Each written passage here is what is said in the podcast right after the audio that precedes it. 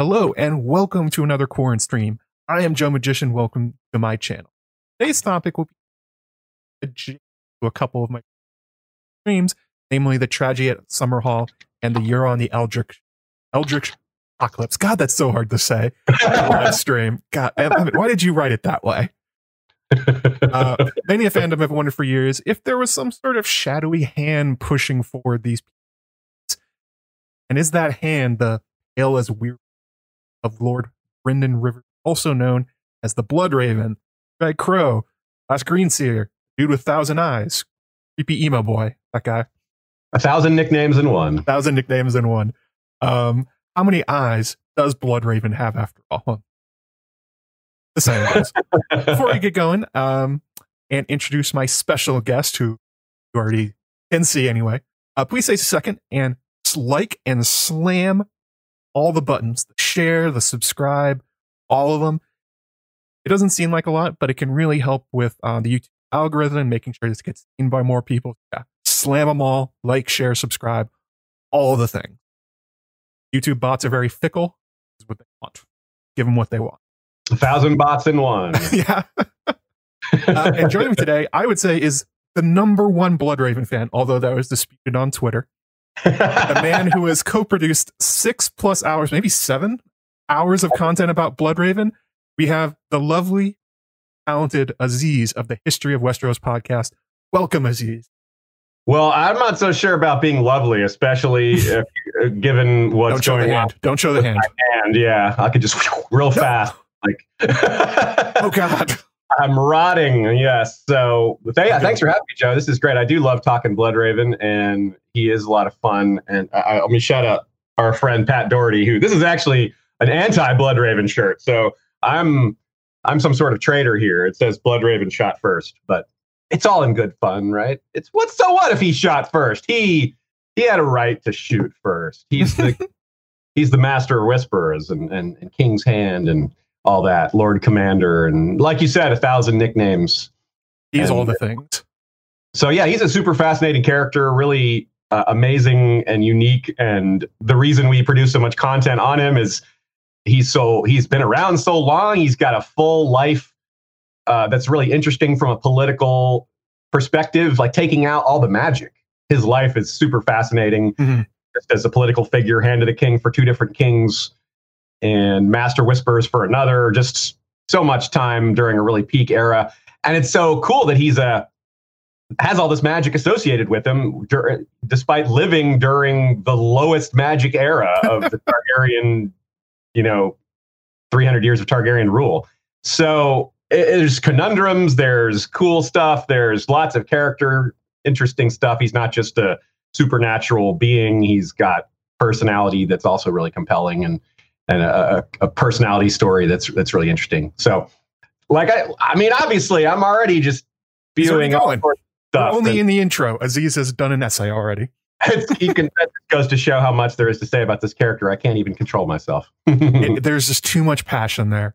Um, and of course, you have your um, stream and these uh, Crusader Kings 2 streams, which both of us are doing nowadays. yeah, high five. This is fun, right? Yeah. Uh, in my game, Bloodraven is dead after having both his eyes taken out, but yours had a quite quite a successful life. He did. He was he was only recently passed in you know he's probably in his in his late 60s and Mhm. uh, in that stream daemon blackfyre is the god emperor of essos and westeros so it's a little different than canon westeros but hey that's what you know games with games you can do crazy stuff like that You know, it's just, it's just some fun fan fiction yeah playing. exactly Um, and also after this stream, today's a busy day for me. At 5 p.m., I'll be live on Radio Westeros on their second stream. Aziz, you were there last week talking about Jon Snow. This week, fun. I'll be talking about Melisandre. ah, a related topic yes Unbelievably, Radio Westeros is doing related topics, ones that feed into each other. I never would have expected that from them with their amazing amount of pre. doesn't make any sense whatsoever. I ah, I was expecting them to do something about the Russian Navy next, but I I'm, they, you never know. Yeah. Also tonight at uh, eight o'clock after your stream, there is we're doing we're hosting Quiplash over on Oh, Westeros channel. It's a benefit for Ice and Fire Con because they're a nonprofit and you know, like a lot of people, the the moving and conventions are not doing great right now. Nope. But uh, so we're trying to help them out a little bit, but mostly it's just going to be fun. Quiplash is kind of like Mad Libs, but it's a Song of Ice and Fire Quiplash. Shea wrote questions that are Song of Ice and Fire themed, and anyone can participate. If you have a browser, you can log in and vote on answers. So anyone can play, and we've got a bunch of podcasters ready to go for giving answers. I hope somebody plays as Dancing Sean to keep my tradition going from Con of Thrones in Dallas. well, I'm sure he'll be there. yeah, but it's, it's, important that somebody else is as Dancing Sean. Just to, that's a good point. We'll, good we'll, we'll, see if I can get someone to do that. Maybe we'll get Chloe to do that. oh, I'm sure she would love it as a uh, playing as Dancing shock Chloe great.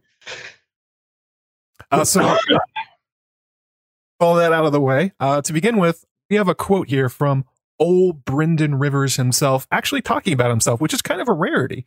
When we see him in A Song of Ice and Fire, and when we see him as Maynard Plumm, spoiler alert, he is Maynard Plumm from the Mystery Knight, he rarely talks about himself. He's always giving exposition, or he's helping Bran, or he's talking about some sort of deep lore thing, but very rarely is he speaking about how he how he feels about things. And this is one of those ones, and it's a very, very telling one. Do you want to give it a give it a read?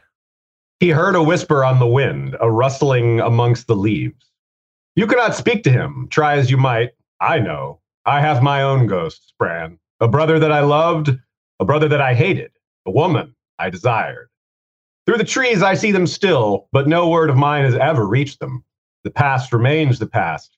We can learn from it, but we cannot change it there is something pretty special about George's writing that he can make us feel sympathetic for someone that can be as cruel and, and cold as Brynden Rivers. He's very much the ends justify the means. He will do anything to win. And even in this quote, you have to, it pulls at your heartstrings a little bit. It's like, even for him, somebody that is arguably maybe one of the worst moral people in a Song of Ice and Fire, you're like, wow, that, that must, that's, that must hurt you personally to live with he it's interesting to think about that this is how Bloodraven defines his own life. Ghosts of his siblings, all the people. How many times has he how many times did he watch wondering if he did the right thing as his younger self as his younger self's arrows cut through Blackfyre in his sons? Replay the last time he spoke to his beloved Shiera, trying to understand what went wrong with their and I think with that in mind, let's cast backwards because a lot of people like talking about uh, Bloodraven now, the dude in the tree, one staring out from Melisandre's visions, the Thousand Eyes in One. And let's just go back to when he was just Brynden, when he was just the son of Melissa Blackwood. Please take it away.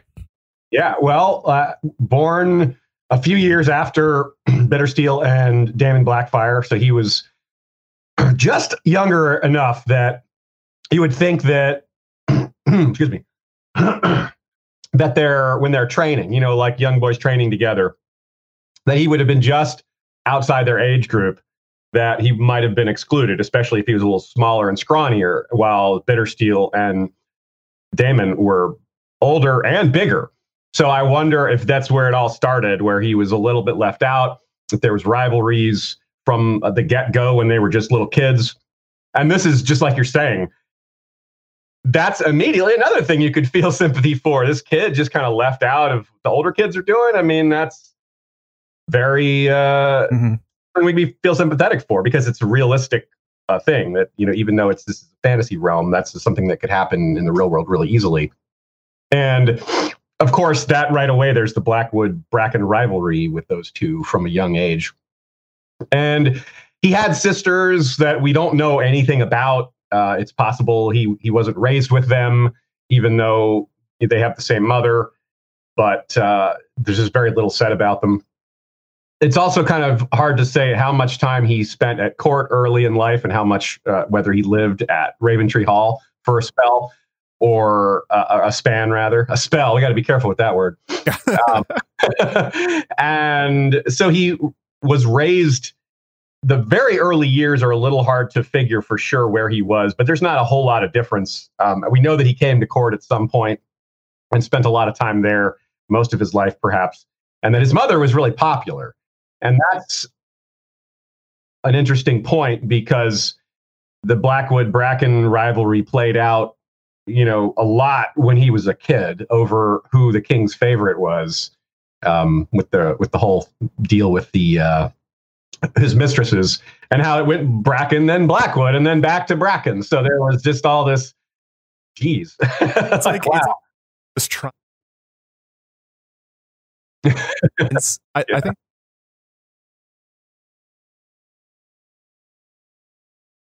I outsider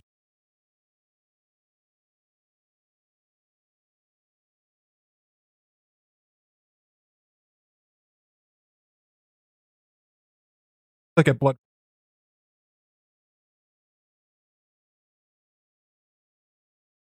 No sound? Oh shoot, yeah, I see that. Oh. Nothing oh i think i know. I put on some filter settings. All right guys how's this going? I'm just gonna gonna talk about aziz for a minute. You know aziz has a really weird hand going on at the moment. It's kind of creepy. He showed it to me um Hmm, people are saying better. they're saying better. Yeah i think the problem was the noise gate. I put the noise gate too high. Oh, hmm. so it's it's supposed to cut out the um the background noise and my breathing.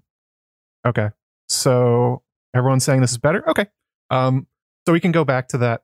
Uh i can just cut this out when i do the the audio for the podcast Um, okay. Yeah. so like i was saying i think there's quite a lot uh we can see between um between bloodraven and Jon snow and theon and the relationship to Robb stark and winterfell um the way they feel like outsiders the even like the physical differences between them like Jon feels it very strongly that he looks like he should be a, a stark and Robb does not Robb has that um riverlander tully look to him Yeah.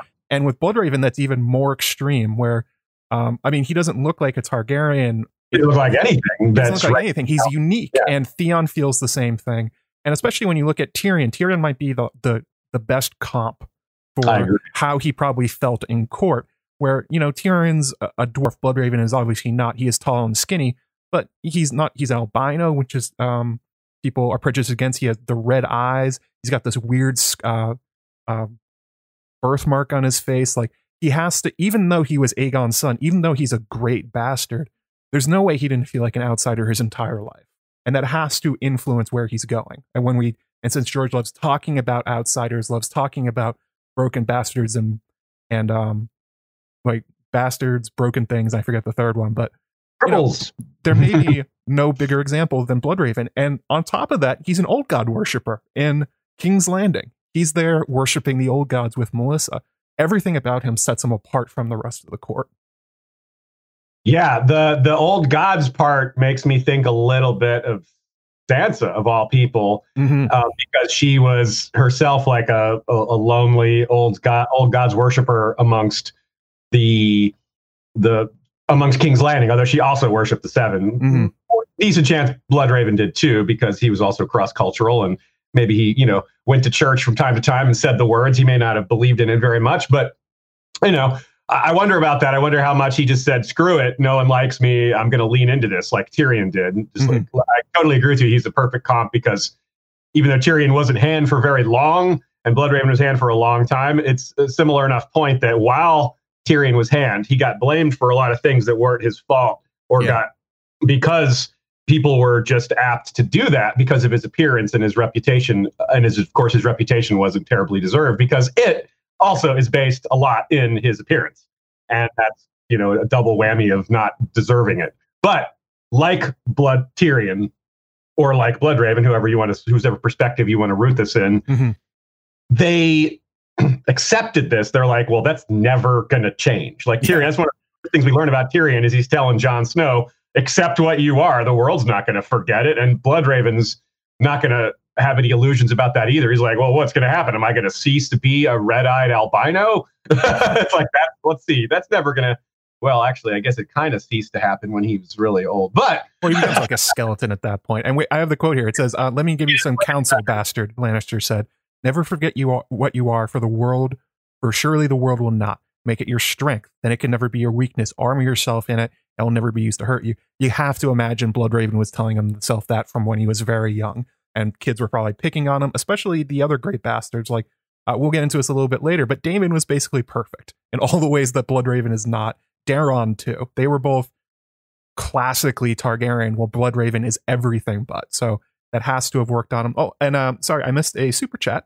Um, your last great night uh, with uh, 499 he says Bloodraven is the reason Aegon V became king. Oh, thank you very much for the donation. Uh, that is something that I think uh, Indie Geek or Robert put out the other day, where he made the case, and I've heard this theory before that um, that Bloodraven for some reason was angling to get Aegon on the Iron Throne, especially after he married Beth of Blackwood. I mean, it's an interesting idea. It's it's one of those things that's hard to say.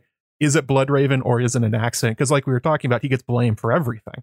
Is he yeah. actually behind everything? Was he behind the great um, spring sickness? No, but he did get blamed for that. A lot of Targaryens died. Is that his fault? Some of them definitely probably are, but all I don't know.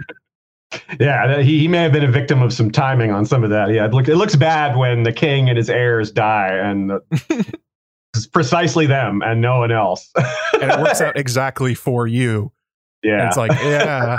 I don't know, hmm. Bloodraven. Maybe that one. I mean, you can blame him for the Blackfires when he chopped off all their heads and shot them through arrows, but it. I would be interested to know what his role in exactly was with shaping Targaryen dynasty, especially like when it came to making sure Aerion never made it to the throne. I can see him doing that. I have strong feelings about that one as well. I mean, the guy drank wildfire, and while he was drunk, and I, I have a little bit of head headcanon that someone encouraged him in this. He's like, he's drunk, he's crazy. Let's see. I don't know. Maybe we can get him to drink wildfire. maybe uh, Maynard Plumm showed up again, and they were having a great time carousing. Just egged him on. Get it? Egg, egged him. Oh. oh, Aziz with the yolks. Damn it. um, and, and one thing about his childhood growing up is, I mean, obviously he got dispossessed. This was sort of a running theme throughout Aegon the Unworthy's life. He would have his favorite wife, but also his favorite kids. I mean, it tended to be Daemon the whole way through, but it sort of changed. Like for a while, um, Bloodraven was clearly his favorite, and then he, and before that it was Bittersteel, and at some point it might have been Shiera, especially when he was in love with the mother. They seem to be kind of linked, and it's weird to think about the relationship between the great bastards and how they relate to each other, in that there must have been some sense of rivalry between them. Like at some point, maybe some of them had like they accepted it like this guy is ridiculous. How are you supposed to please him? And they found like camaraderie in that. Maybe that's what what uh, Bittersteel and Daemon had, but there had to have been on some level animosity between them, trying to please Aegon and trying to be the top of the court, basically behind Daeron. I think I agree with that. Yeah, especially because that was playing out amongst the adults. Uh, and mm-hmm. so if there's a bunch of kids and they're at court and they're just doing, for the most part, mimicking the adult's behavior, then they're going to grow up. They're growing up amidst a lot of what's likely a lot of infighting, and mm-hmm. it's not. It, it, wasn't civil war at that point, but it you know eventually became that a long time later, and there was this a lot of really corrupt and terrible figures surrounding Aegon the Fourth, trying to manipulate him because he was so easily manipulated. You could basically the pat a recurring pattern was give him a new girlfriend and you become hand of the king. That happened like three or four times and, and it's like well, like this guy's so uh, uh, the and the farther it went, the more clear that this pattern became. It's like, boy, this guy's really can really get what you want from this king if you just give him some hot girl. And yeah, that pattern was like had to become very clear to even the, the thinnest of minds. And uh, so there's just a lot of like so like you said, this is what they were brought up in. They were brought up amongst a court that particularly competitive and backstabbish and uh, factionalized. There are just so many these factions that we probably weren't even aware of because so many of these people that are surrounding Aegon the Fourth were uh, had business interests. For example, mm. they hmm. wanted to get him to sign off on certain tax rebates or uh, maybe adding taxes to certain other things because they, they were competing with somebody like you taxed my rival for me and I you know I, I'm tax free and they're taxed etc. Just any sort of grift you can imagine was probably happening. Young grift, old uh, grift, all the grifts. Yeah. Uh, so there's all that going on, and and that's what they the, the kind of world they were brought up in. And then you, like you said, Daemon Blackfyre. Then you have this guy who's you can't be better than him. Perfect. Yeah. And and even he's even perfect apparently in how he treats other people. I mean, that's probably why Bloodraven loved him. It wasn't because he was so great. It was because he was so great and he treated him well. I think if you're so great and you get treated badly by that person, it hurts more. so I, I feel like he probably treated him really well. I think that's the thing about Daemon that he was just so well liked. He was not, not only a, an amazing person, but he also like went out of his way to treat people well. Uh, it's kind of a headcanon. It's not fully supported, but I think a lot of people feel that way. Yeah, we'll get, so we'll go into Daemon a little bit later. yeah, uh, to me, it's a little bit like it's not Tywin Lannister because Tywin's a, a, a scumbag, but it's the same kind of thing where Kevan Lannister was like, "Oh, my brother's so much better than me, so much greater at everything. I'm just going to be his second. You know, I'm just going to sign up and follow him." So I feel like there were probably a lot of people like that surrounding Daemon.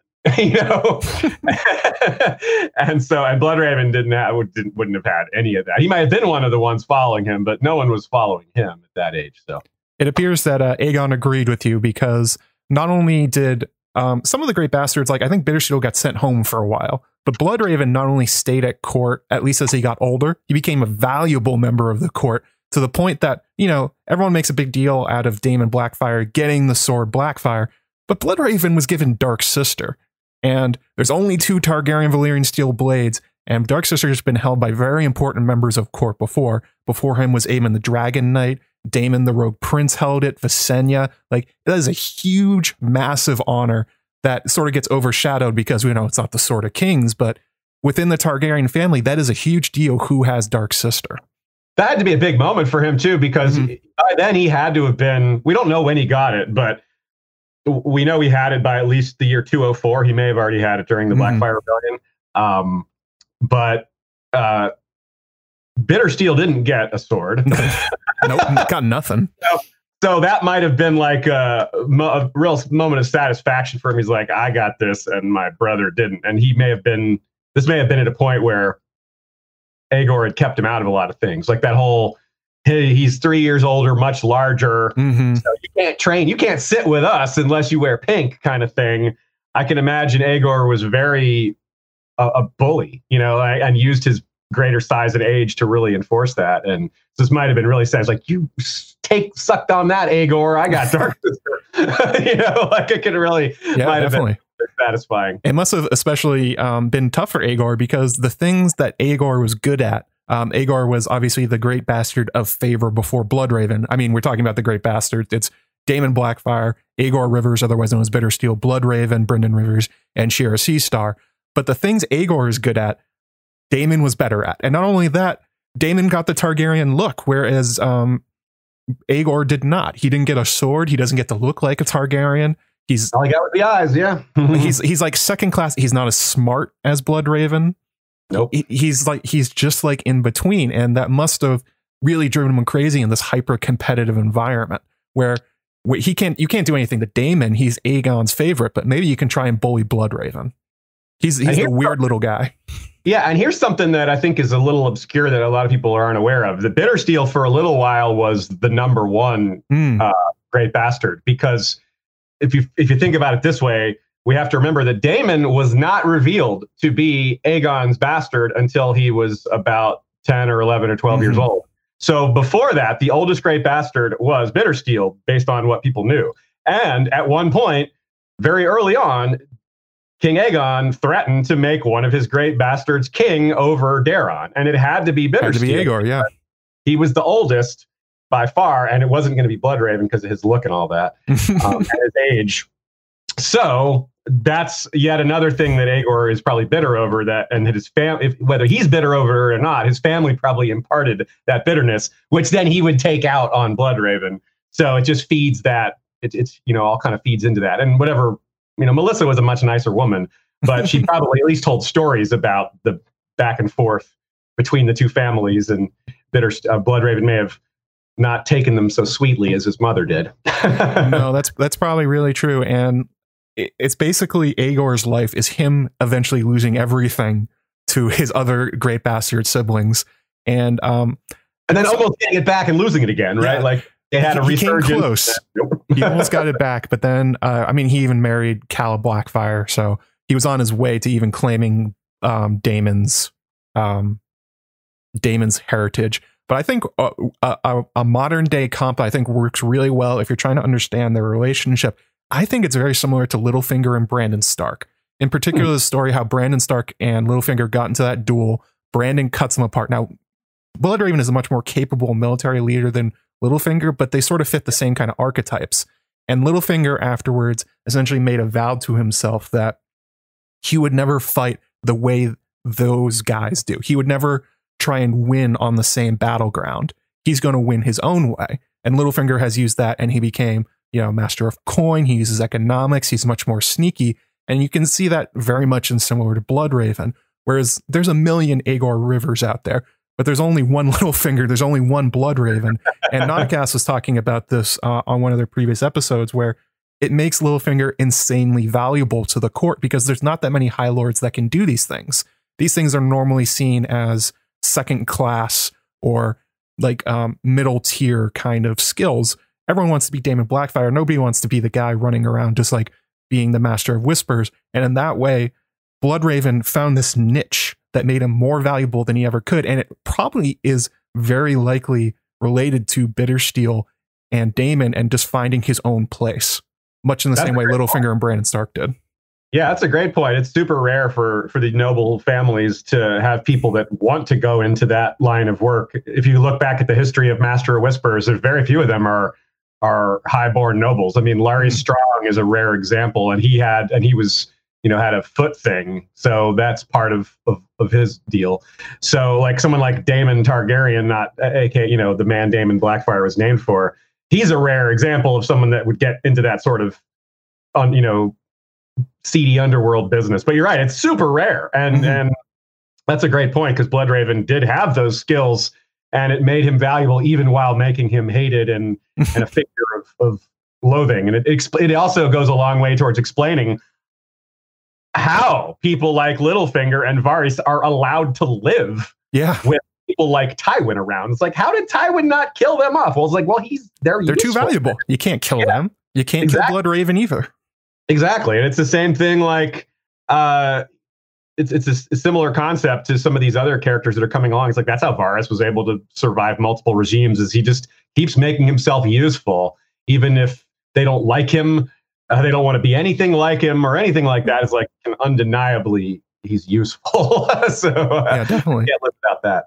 And when you think about Ned's rela- reaction to Littlefinger and Stannis's reaction and all these kind of guys that are have similarities in sort of upbringing and value systems to maybe someone like Aegor and Daemon, you can see where that animosity will come from. It's so plain they don't like this type of person, and it's very frustrating for them that they are doing all the things they think they should do as nobles, and yet Bloodraven continues ri- rising higher. Yeah, he just continues getting more power. He gets Dark Sister.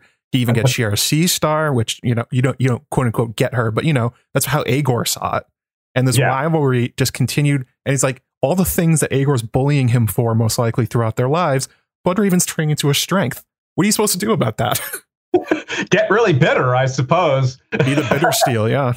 and he did have, like you said too, it's not just that Bloodraven just started ascending in all these things that he made fun of him for, but it's also the the fact that, like we said, Bittersteel was the one ascending, and then he his star fell, and then this younger brother that he picked on is the one that rose in his place, not necessarily to be king, but to be as close as you can mm-hmm. to, to the king and to have all these responsibilities and trust and you wonder too about the relate again the personal angle here. It did we if we're assuming, and I think most of us are on board with the brother he loved being Daemon. Yeah. Well, it's hard to argue against Daemon loving him back if Daemon was that great of a person mm-hmm. and just and especially if Daemon didn't love him, would Bloodraven really have loved Daemon if if Daemon wasn't a fan of him? Mm-hmm. It's kind of hard to.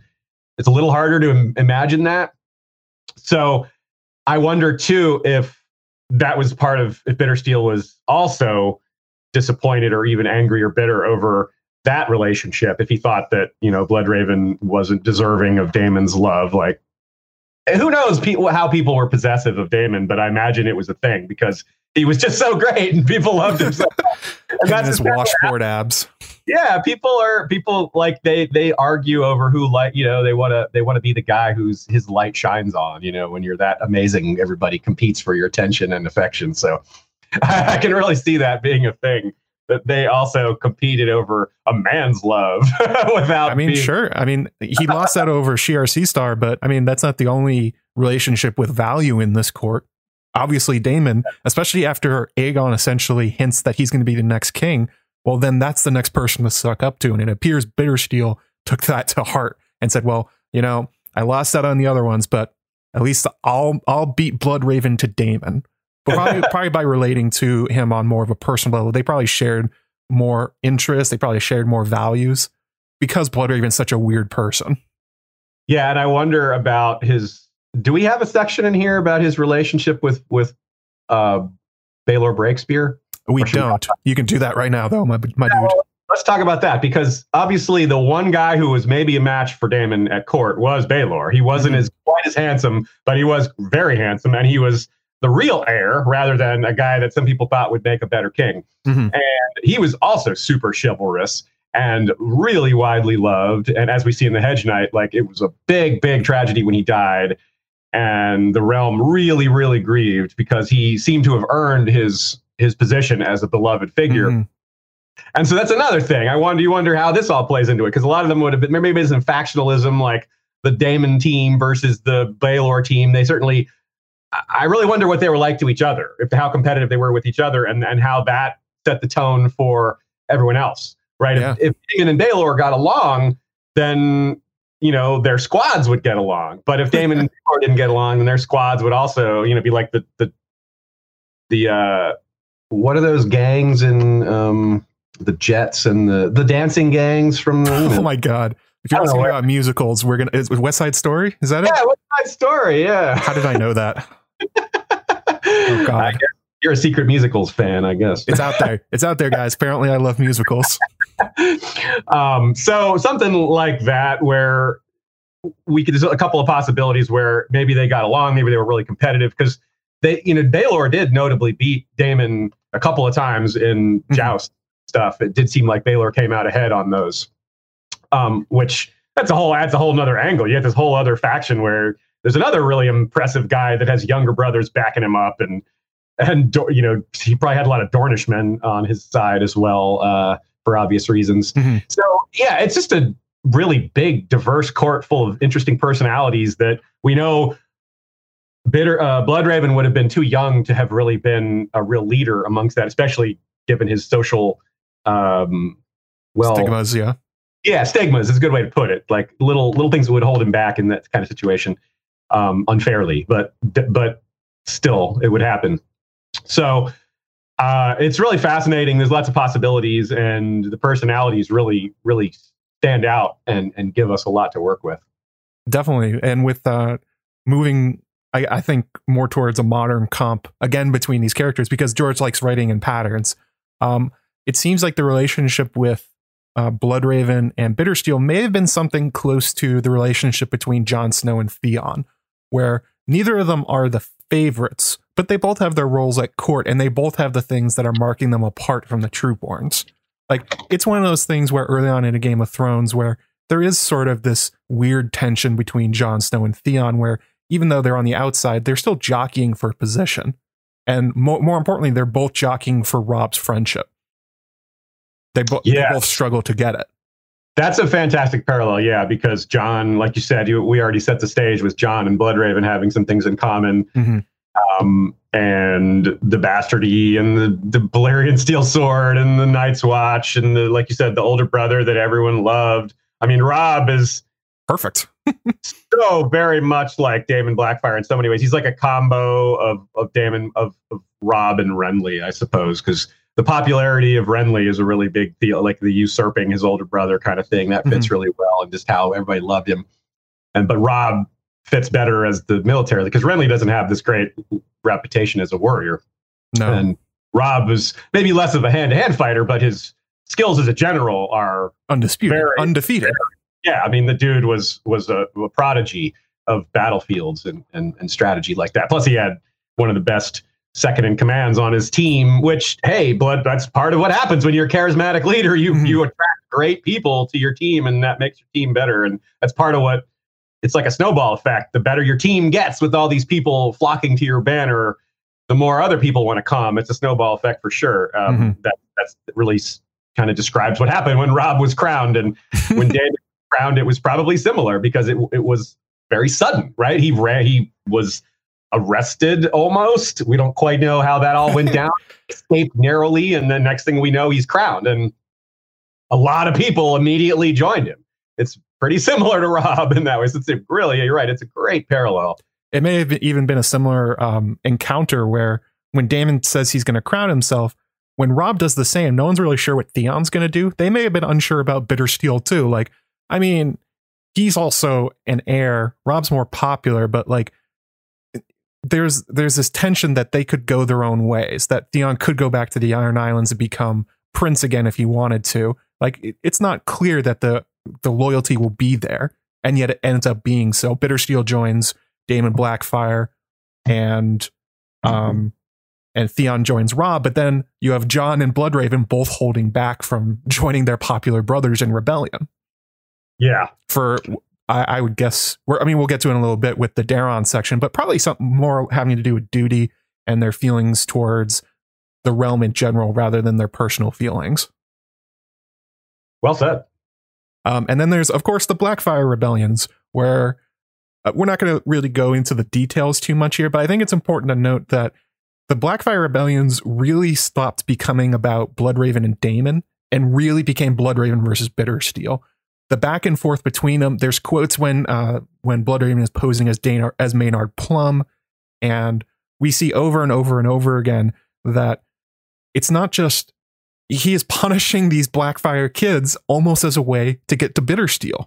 It's like uh, none of these kids have a chance, but he's really trying to stop Aegor from using them to gain the power that he has gained and to upset the the realm's um, relative peace that happens in between them. I mean, yes, uh, uh, it's mostly assumed, I think, by people that the Blackfyre kids would not have continually invaded if Bittersteel was not shoving Blackfyre into their hands and pushing them across the ocean. Yeah, that's I totally agree. That's the the, the real heart of the Blackfyre rebellions beyond the first one. If not the first one also is mm-hmm. Bittersteel for sure. It's his bitterness that drove so much of it. His iron sense of getting revenge and his just unbreakable determination is really something. It's uh, it show it's it's been born again in characters like Jon Connington. Uh, yeah. so I mean, he's the same coming back after a long exile, leading a Blackfyre can- candidate in front of the Golden Company. Yeah, that's pretty damn similar. It's right on the money. yeah, it's, it's like whoa, that's exactly the same thing, minus the grayscale. but yeah, and like you said, it's the the the politics are incredible here, but if you keep it on the personal side, what must Bloodraven have been thinking here? That's really, like you said, killing those the kids to try to get to Aegor is really, really ruthless. But also, you can see, like you said, you could really see the strategy behind it, and it almost worked.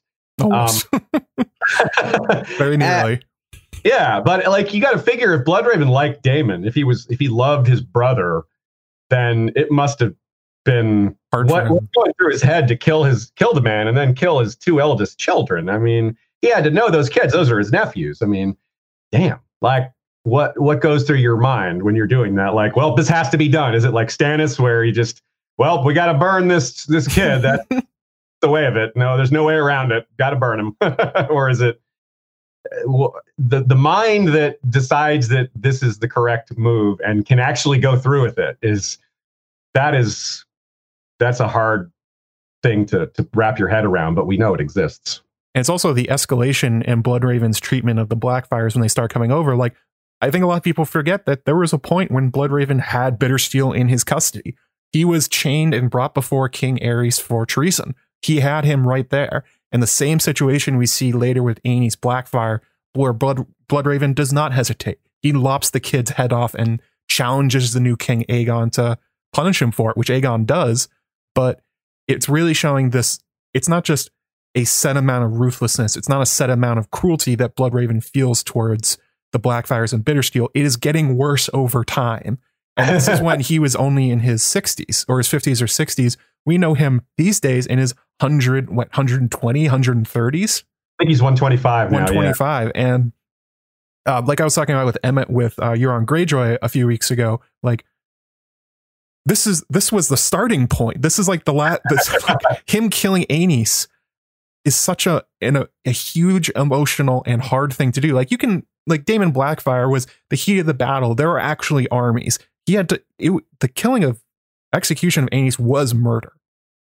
Like in and, no uncertain terms. Like, does he think? What does he think of violating guest right there? I mean, this is a man who's got a, a, a, some sort of closeness with the old gods. It's not clear how much magic he was using by that point. Old gods magic, I mean, because he was clearly using glamours, as we Yes. see from Peter Plum.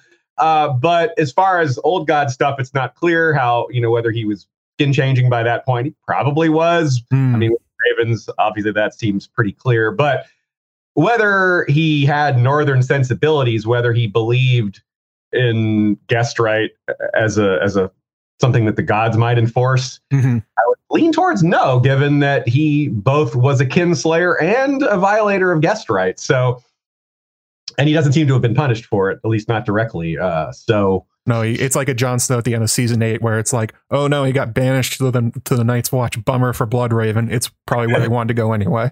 yeah, yeah, he may have intended. yeah, I, I- I'm not fully sold on him engineering it entirely, but Yes. wanting to go there is like there's definitely some potential there for sure. Like the guy was probably having dreams or something. I mean, there's yeah. Maybe a call beyond the wall, like Bran has something similar to that. Um, just we're gonna go to the next section, which is uh, King Daeron the Good. But I just wanted to take a second and say, like, we just hit um, 200 concurrent viewers. yeah. That's a giant number. Uh, thank you all for showing up. Um, slam that like button, share, do all the things. Um, we're going to keep going till about four. We've got a few more sections, then we'll move on to some questions and stuff like that because I got a hard timeline with uh, Radio Westeros. Maybe we'll have Aziz back at some point and we'll do more Blood Raven because clearly neither of us can shut up about the guy. it never ends. Yeah. Um, but yeah, thanks, thank you all so much for for doing that. Um, slam all the things. yeah. so- hit that button. Oh, show. Yeah. Let's move on to King Daeron. I think this is one of the relationships with Bloodraven that I think is the least explored in the fandom. I definitely haven't seen much about it. What what do you make of what he thought of King Daeron? Because we look back at that quote, there's only three people mentioned, but he has four major siblings. So Yes. someone's being left out, and most people think it's King Daeron, but it's odd. It's King Daeron he was the most loyal to. Like, what's going on here? Yeah, I think that one thing about Bloodraven that I'm pretty adamant about is that he really does care about the state of the realm. I think he does have some sense of making sure the realm is relatively at peace. I mean, he had some wrong ideas about how to get there. I think he was. I mean, at one, my favorite Bloodraven went too far example is how he's such a hardliner with traitors. He's his, he, he's like, no, if they, you know, treason breeds more treason. He sounds like Joffrey because if you Mhm. You go fast forward to a, a to a Clash of Kings, a Storm, a Storm of Swords, it's the same conversation where Tywin's like, Joffrey, when your enemies go to their knees, you help them back up. If they defy you, serve them steel and fire. And Joffrey's like, no, traitors are traitors. And I'm like, dude, this is Bloodraven talking right here. Because Bloodraven's obviously vastly more competent than Joffrey. I'm not trying to. It's just on that Like one smidge. similar. Even Stannis accepts people kneeling, right? I mean, even Stannis. So uh, if, if Tywin Lannister, the Castamere guy, is telling you you're going too far with your ruthlessness, it's like, uh, yeah, you might have a point there. It's so it's pretty it's pretty something that the how far he goes and also that um like you were saying like these are horrible things he's doing throughout his life we see him when he's actually when he's maynard plumbing he's describing the different people that are there at the court and he's like well that guy's father was a traitor. That guy's father was a traitor. Obviously he, he must be too. It's like a it's like a long list of like you don't forget anything man. But yeah. but beyond that king daeron no punishment for any of these things. It's almost like he treats them like the mountain like it's his mad dog on a leash. Yeah, he's he's like it's like good cop, bad cop, where Daeron the king wants to be the good. I mean, he's literally Daeron the good. Mhm. And it, it- so he gets to have the great reputation and all the bad things that happen because, like, anyone who has to carry out something unpleasant under his orders, it they can, there's sort of some separation from it. So Bloodraven can kind of take the bad rep, whereas Daeron is the shining, you know, to some people, not a great example of a king because he didn't look like one but you know he wasn't like a big warrior type. But as a leader as a uniter he was excellent. Um, and i think that's something bloodraven believed in that he saw daeron's uh, commitment to peace and commitment to changing the realm. Daeron was very big on trying to get the targaryens away from the incest marriages. Mhm. was big on he was probably the second most holy of the kings. Obviously baelor was the most holy the most believer, the bigger, biggest believer in the God of the seven. And Daeron very much took after Baelor. He was, they- they were, they were tight.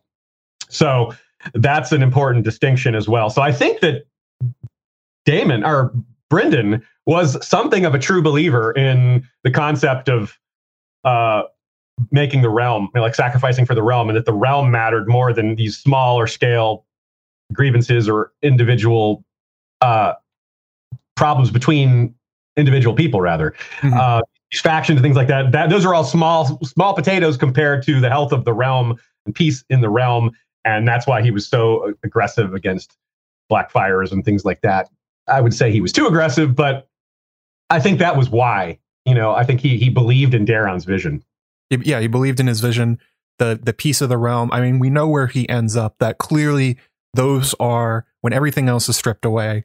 When he's in the tree and he's watching history and trying to fight the true enemy. Those are the things that are motivating him. So I, yeah, he's still about the realm even after yeah so he serves the realm at the wall yeah you're right yeah I mean, very much. Uh, I think uh, someone made a great point on Twitter where when Maester Aemon is talking about the man in ten thousand, like what would you do with the son in your arms versus um, versus your duty? Bloodraven is also one of those figures that would do his du- he does his duty no matter what, and to him it apparently is King Daeron and his kids. It's not just King Daeron; it's he uh, essentially acts as king for King Aerys. He doesn't particularly like Akar, Maekar, and Egg, but he certainly serves them and helps them. He's Yeah. he is not plotting against anybody, and like, well, maybe he is. Maybe some of them died, like Aerion, at, at his hand because he thought they were dangerous. But he takes his service to the Targaryen family and by extension the Seven Kingdoms more seriously than anybody, and that may be just the basis of him and Daeron. That it doesn't seem like there's anything personal between them. There's trust, but Yeah. personal like love, I don't think that's there. and with I'm glad you brought up Maekar because Maekar is also one of the best examples of this proof, which is that Maekar did not like Bloodraven. Maekar, when Bloodraven was named Hand of the King, Maekar Ran ran, off like Stannis did. Yeah. He was Maekar is Stannis basically. So yeah, basically. that's like a real family.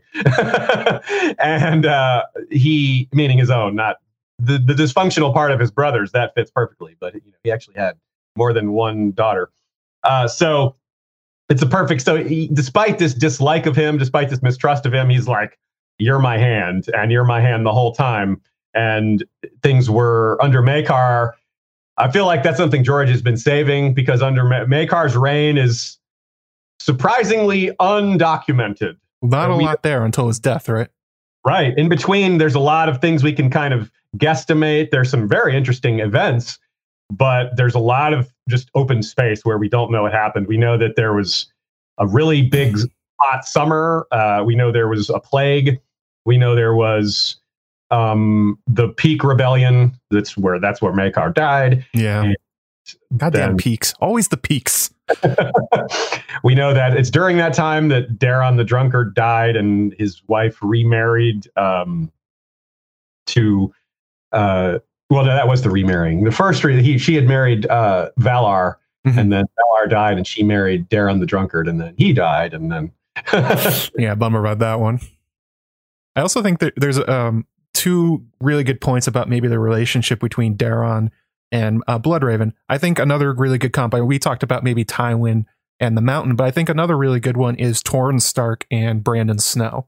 Particularly the idea that Torrhen, um, there's the story that Brandon Snow went to him and said, "I will kill Aegon's dragons for you." He went and got the weirwood bows. It's assumed he's the the dark-eyed youth in the in the weirwood vision that Bran that Bran has. I agree. And- Yeah. And then you see Bloodraven and Daeron.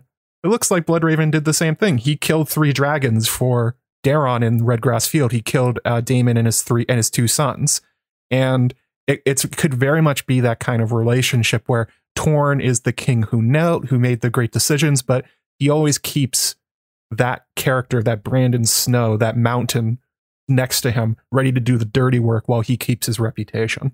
That's a great point. I, I, that's one uh, that's new to me. I haven't thought of hadn't thought of the Brandon Snow killing three dragons versus Bloodraven killing Three Daron, dragons.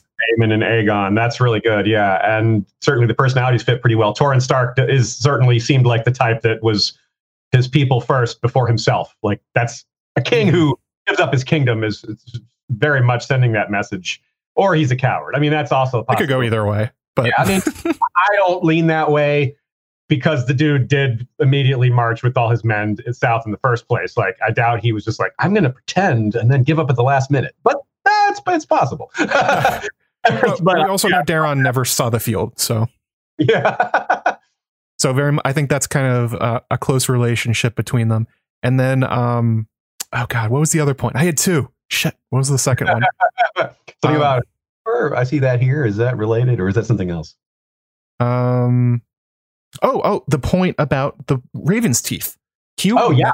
Can you imagine another king ara- allowing a personal loyalty retinue in their presence belonging to another king other than Tywin Lannister?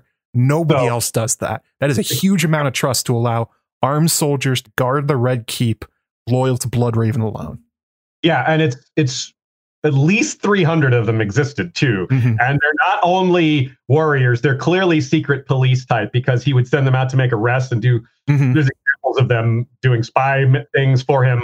And o- on the other hand, you can really see why it was needed because Aegon IV was so corrupt and had so many, had given so many positions to people that he had sold. Like he sold the command of the Lord Commander of the Gold Cloaks. He sold the positions for favors, and it was really hard for Daeron to uproot all these corrupt installments. And in order to fight back against these really dirty figures, he had to get dirty with them. Mhm. And that's where Bloodraven was an expert, I think, at, at rooting these people out. So if Bloodraven comes along and says, "Look, I need a, I need to form a, a force to deal with this," they're going to come back at us. Like these are corrupt, powerful people that do not want to lose their cushy, corrupt positions. So if you're going to take them out, if you're going to remove them from their jobs, they're going to see that coming. They're going to see the writing on the wall and try to stop you before you remove them from their positions and, and get rid of these cushy back, you know, back end deals they've got working Mhm. that they want to hang on to as long as possible. That get that that there's real m- potential for murder and uh, things like that going on with with such a when you're taking away power from powerful cruel people. Mhm. Ruthless people getting power removed is a you can't just say you're out, you're gone. they will try to get that power back or try to stop you. And that's where I think you can see why the Raven Teeth were necessary. But once this problem is over, once this phase of of reformation is finished, then you've got this oppressive secret police type situation where it's no longer needed and then they're a problem. and so you wonder if that's part of the whole the whole sending them to the wall was part of that because a lot of them went with him and it was like, well, this is a way to kind of get rid of that element as well. So it, it does get pretty complicated, but you can really see where the conflict lies, and that makes it so compelling. It's clear where the conflict is. It's just not where all the details are. And uh, I mean, really, allowing, especially because it's not like Bloodraven is just Littlefinger. It's not like he's Varys. He has a claim on the Iron Throne. You're giving him a personal army in your capital. That's that's an insane thing to do. But Daeron and Aerys and uh, Maekar clearly thought it was worth it. That Bloodraven and his loyalty were so high that they had, if they had qualms about the Raven's teeth, they never let them get in the way. That's Yeah. that that says a lot about his relationship to them. Uh, also, I missed a super chat. Um, sorry, uh, Lumina M um, with uh, two Canadian dollars. I think love this topic and thank you, thank you so much for the super chat. Yeah, uh, great. I love everything about Blood Raven. Um, Super great topic. So I think this is a good time to move on to the woman he desired. Um, Yeah. And that is uh, Shiera Seastar. She was born to Lady Serenei of Lys. And she sounds like a very much a Melisandre kind of figure. Uh, they they talk about how she has otherworldly beauty. She has dark magic and witchcraft. There's stories that she bathes in blood to keep her young, which you know a glamour would do. Um, who knows if she, maybe she wore one as she got older, if she's that kind of person. And all this, all these um, skills and things that are said about her mother get carried on to Shiera, the youngest of Aegon's bastards. But she, much like Bloodraven, she shares some kind of oddness to her. I mean, she is born with the classic Valyrian silver blonde hair, but she also has like uh, the mismatched blue and green eyes, and this pr- and almost as like a way to play off Bloodraven, she wore almost nothing but white, whereas Bloodraven wore uh, scarlet and sort of gray smoke black colors all the time. It's almost like, I mean, it's George, so I- I think he wrote them to be like the two halves of a two sides of a coin sort of thing. Very similar characters. Yeah, Beauty and the Beast. gosh, why would George think of Beauty and the Beast? I have no idea. Where did he ever get that from? And they, they, the Shiera and Bloodraven obviously shared, um, very, very strongly in their interest. It's said over and over again that she was interested in magic. She was interested in the arcane and spell crafting. Um, it's noted that she spoke a bunch of languages even when she was young. So she's seemingly a genius, maybe a mental match for Bloodraven, maybe smarter than him. I mean, certainly possible. Um, and then there's this quote here from Duncan Egg about her rumors, rumors about her, which sound exactly like the ones you hear about Bloodraven, where Duncan says, You've known queens and princesses. Did they dance with demons and practice the black arts? Aegon says, Lady Shiera does. Lord Blood, Lord Blood, wow. Lord Bloodraven's paramour. She bathes in blood to keep her beauty. I mean, could there be two characters made for each other more than Shiera and Bloodraven? they just love that magic. And they came along at a great time for it because after Daeron's death, we get the bookish Aerys the First, not to be confused with the Mad King, but Mhm. he certainly may have been a little bit off, but not in the cruel, ruthless type of off. He was just more of the, yeah, I love prophecies. This is the guy that probably is responsible for rediscovering the same prophecy that Mhm. Rhaegar got turned on to. May have read the same books because he would just love to hang out with the scrolls. And this is also fascinating because, like we said at the beginning, the most magically inclined Targaryen king and probably the most inclined hand of the king came during this low point of magic when there's very Mhm. little, there's no dragons, there's no. Uh, I mean, we know there's something, there's some magic going on because I mean, Bloodraven uses a glamour and is probably communing with the old gods on some level, if not early in life, then definitely later in life. So they kind of kept it alive, and so to speak. And I wonder too. They that's something they could bond over. Er, They had similar interests, looking at old prophecies, looking at Mhm. old, and they have got a, a king that that sponsors all this, that's into it, that supports it. So it was a good time for them. They probably had access to all kinds of books. They probably had, you know, they could probably call up the call up the call up the high tower, the citadel, like, hey, send us that, uh, send us a Or copy. of Aemon. In the Citadel at this point, probably.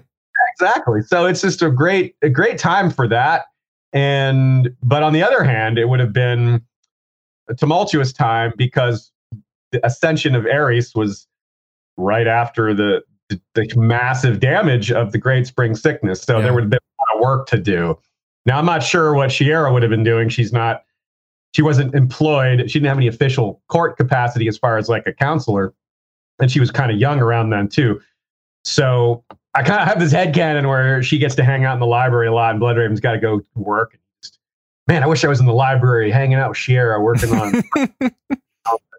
I gotta, we got this plague to recover from. I gotta burn more bodies and stuff.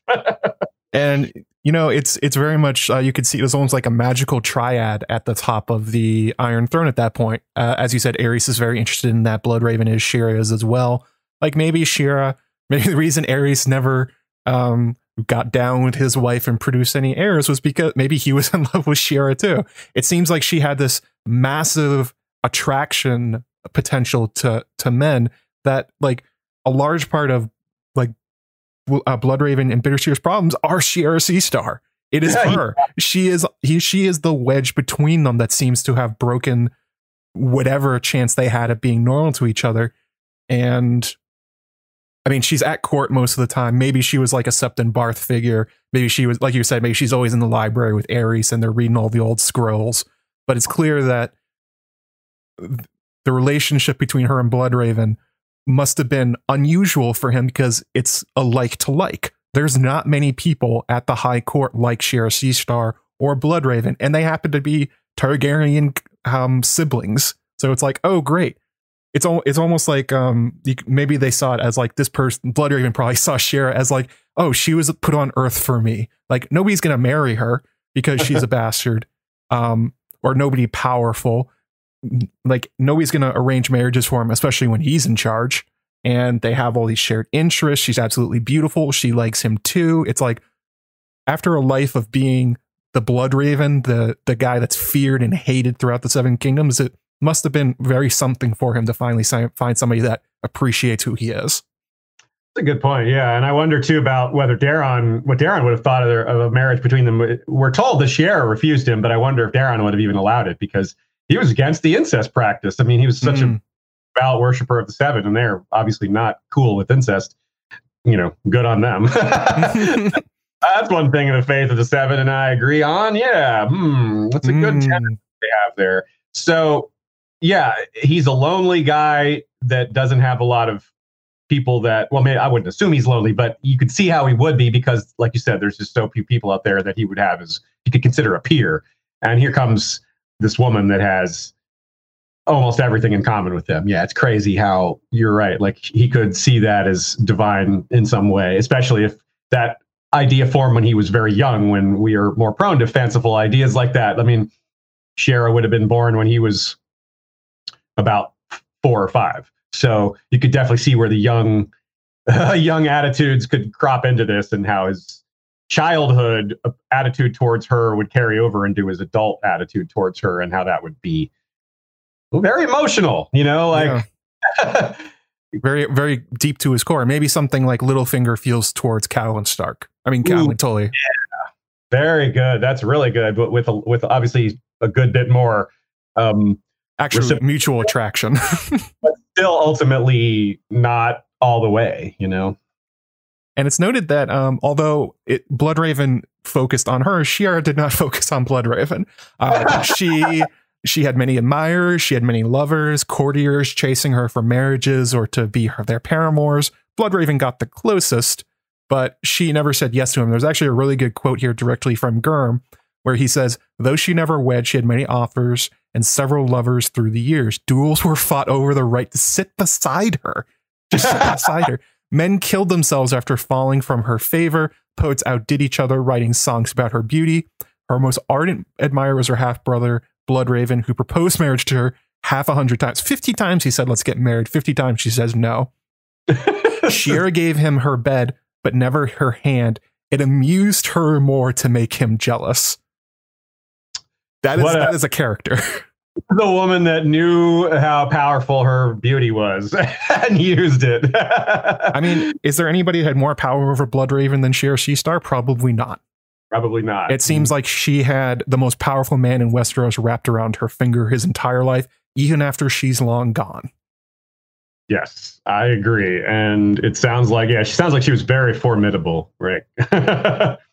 like Cersei, the Cersei of her generation, but with a different personality and and magical skills. A lot more talent, probably in the uh, on, the brain side. Hmm.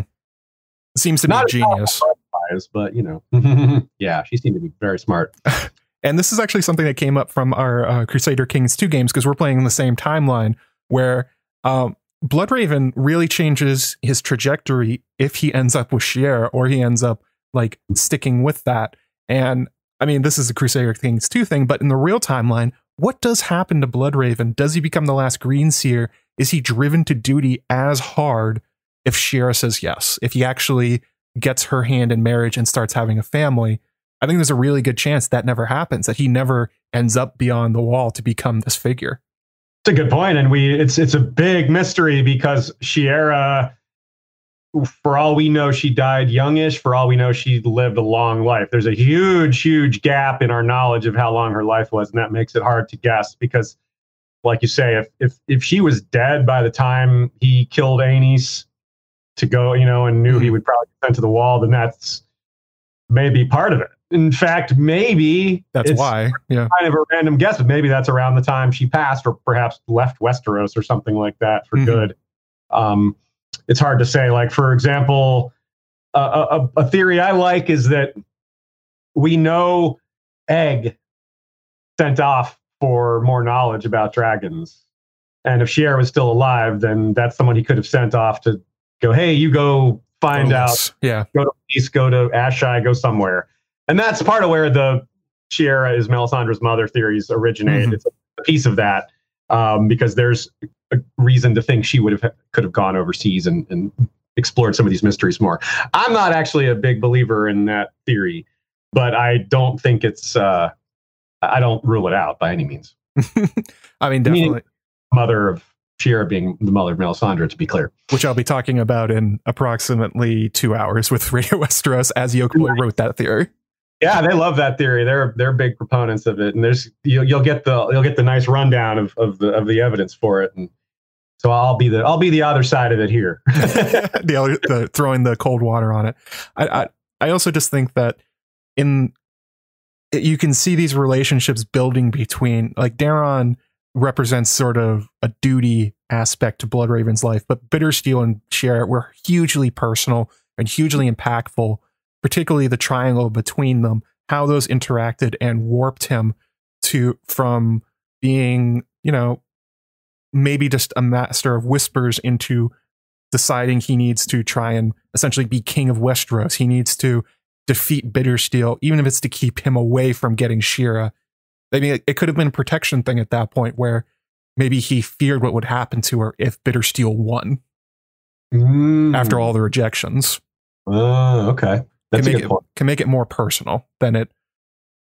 it- I I think the personal level of Bloodraven's life is so fascinating, and it's one that gets kind of undersold for the magical woo about him. Bittersteel was like, "You've only got one eye to look at her with now." Wahaha. Yeah, I bet it was. Ju- I bet he really enjoyed the fact that he made uh, Bloodraven uglier, basically, maybe I even less attractive. Had to have affected his archery. Um, and so let's move on to the last great bastard. Uh, I ran a poll yesterday talking about the brother he loved versus the brother he hated. The brother he hated was clear. Everyone thinks it's Aegor Rivers. Totally makes sense. Um, their relationship is a blood feud, essentially. 90% Aegor, 6% Daemon, 4% Daeron. Interesting that people thought he hated Daeron. But the brother he loved went a way that I didn't really expect. And it's one of those hard, it's one of those ones that you have to think about a little bit. Like 53% say Daemon is the brother he loved, not Daeron, the one he served faithfully throughout his entire life. And I think a lot of it comes down to that Daemon, like you, uh, we were talking about earlier, Daemon was a very decent person. He was charismatic. He was kind to people when he didn't have to be because people in his position sometimes end up like Jaime Lannister, Yeah. someone that great. And he was, he's also everything Bloodraven was not. He is literally his opposite. He is strong.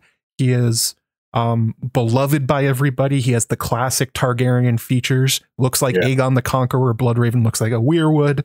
He's given Blackfyre by Aegon. He's even Targaryen on both sides. It's like if you wanted to create somebody that Bloodraven would be jealous of and that would look up to, look no further than Daemon Waters.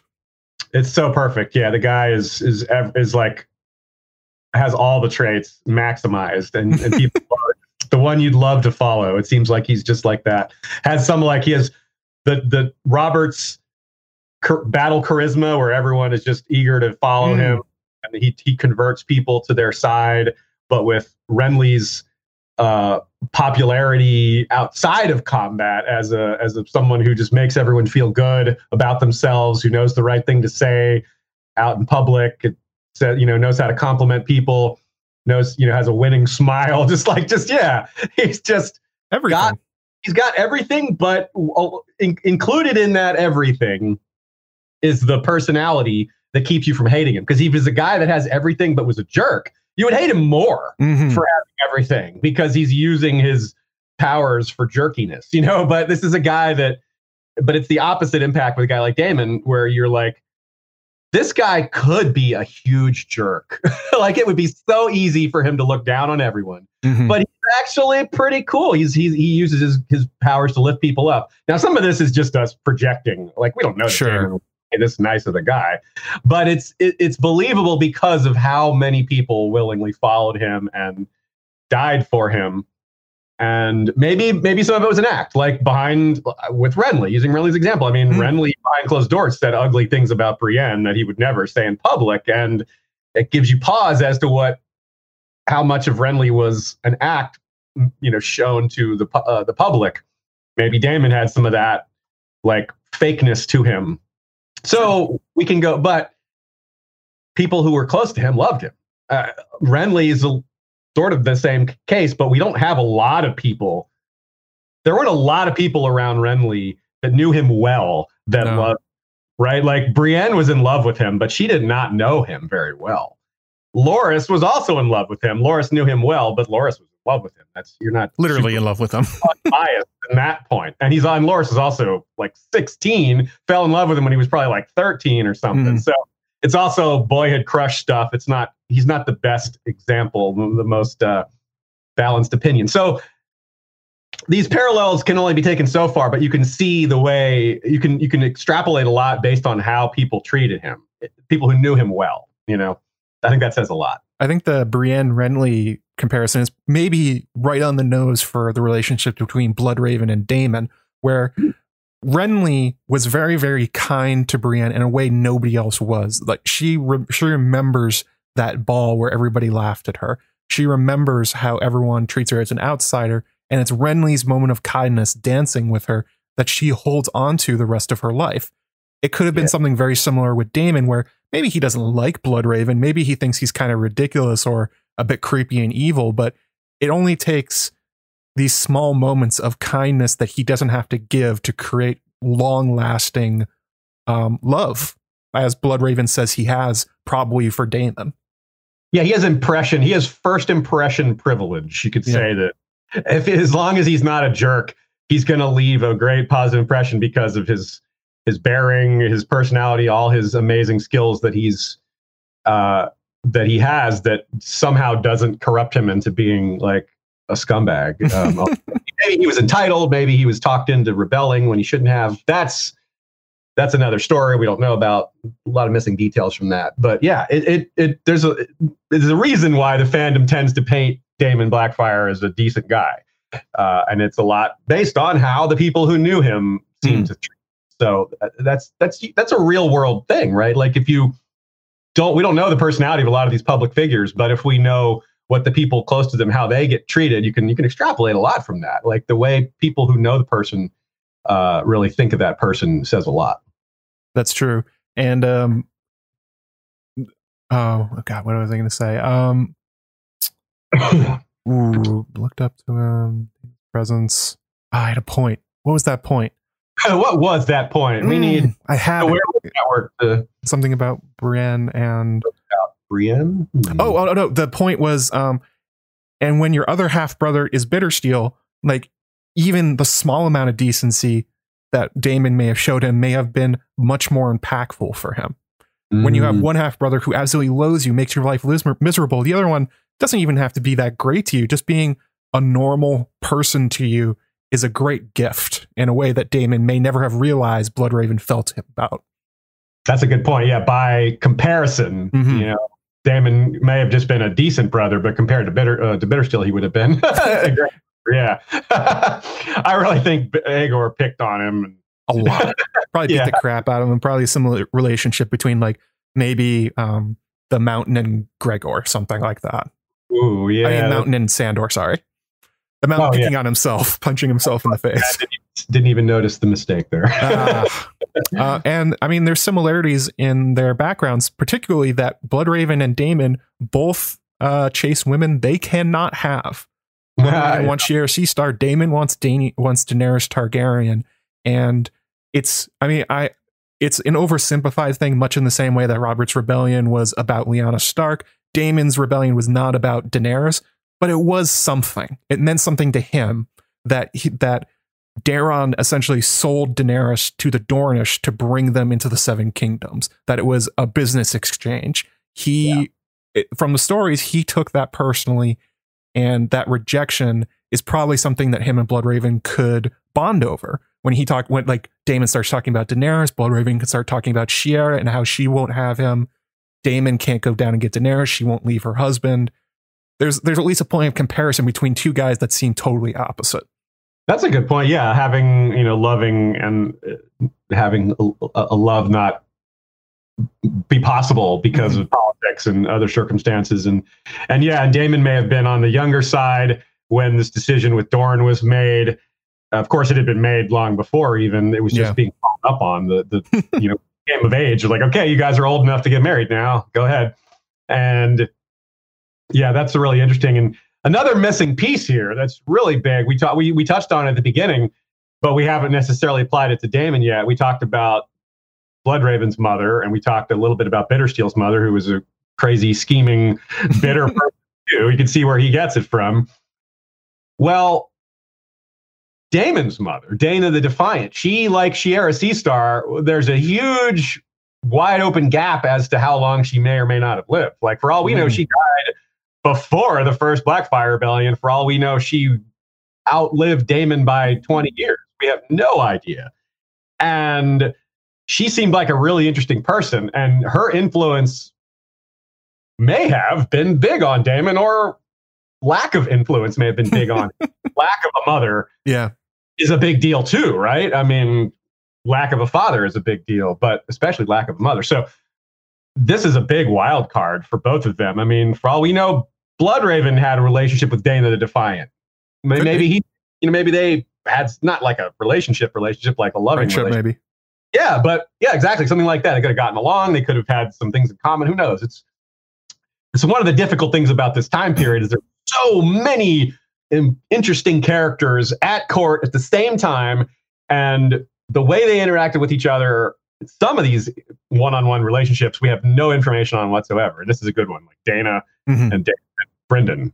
We have no clue how this, these figures interacted. Or really with Daemon, which is about anyone. We have no idea how she interacted with, except maybe Aegon the Unworthy himself, and that only when they were young. So any relationship with Aegon would have been terrible. Fire and Blood Part Two. Give us this information. yes, please.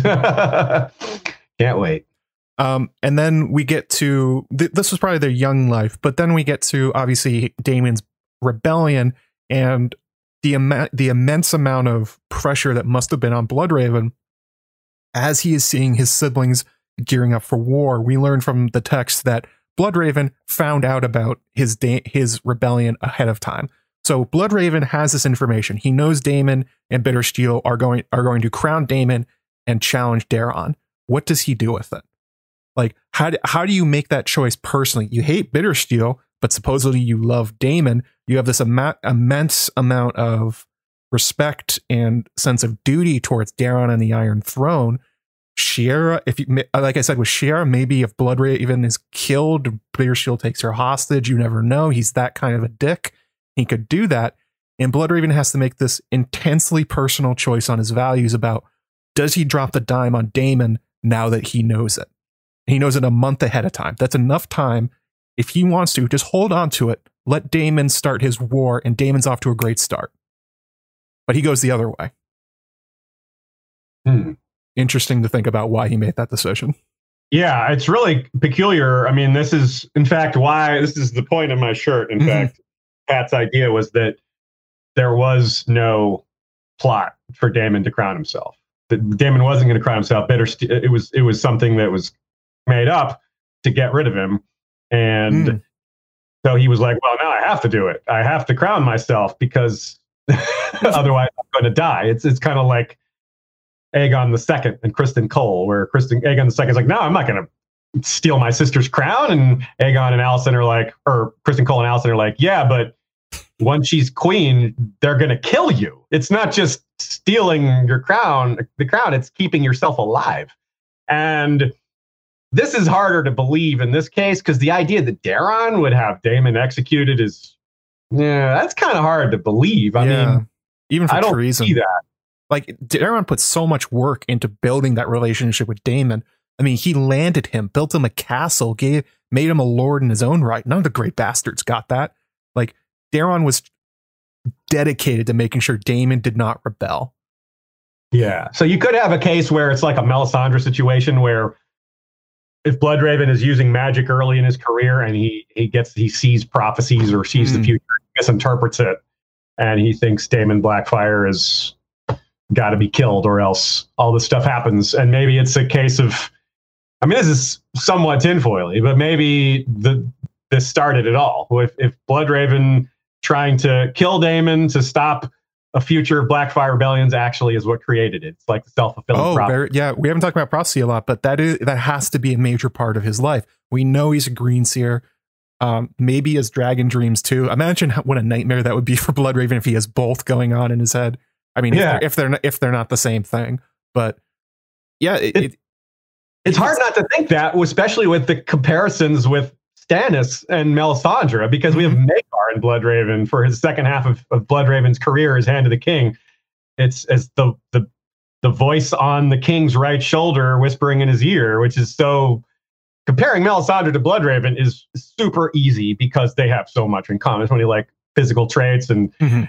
uh, relationship traits they have in common, let alone the possibility that you know Melisandre's his son or something or daughter or something like that. Mhm. so there's just a lot of potential there, and it's compelling to think about. Yeah, this is maybe Bloodraven. What did he see? What did he see in what the future? know? Did he mess it up? Did he go the wrong way? Did he misinterpret some of it? Because we that's obviously a recurring theme among us Fire is people misinterpreting prophecies and and this Even would, this himself, yeah, we know he gets it wrong sometimes. yeah, and this would fit super well because he would have been young. This is like when mistakes. The, he doesn't yet have the wisdom of realizing, oops, like, oh, well, now I know that prophecies real bad if you get this wrong, and you got to be real sure. And because he knows, he's like, I have screwed this up before. and even like let's say he does use his abilities let's say he he uh, skin changes into a raven and it's in there and you hear daemon and bittersteel talking like you should crown yourself and we'll start in a month well until he crowns himself he has not actually done it there is still a way back like bloodraven Yeah. could have gone to daemon and said i found out about this like don't do this convince him like there's a lot of there's a lot of time in between the crowning and when bloodraven apparently tells daeron it's happening where it doesn't have to go to war. Mm. And it seems like Bloodraven particularly gave the information out in a way that ensured that it had to, rather That than being the peacekeeper. Yeah, just making sure it gets out. There's then there's forcing the issue, basically saying, Yeah. look, this is going to happen one way or another. We're going to bring this to a head. which must have really hurt him personally if this is the brother he loves.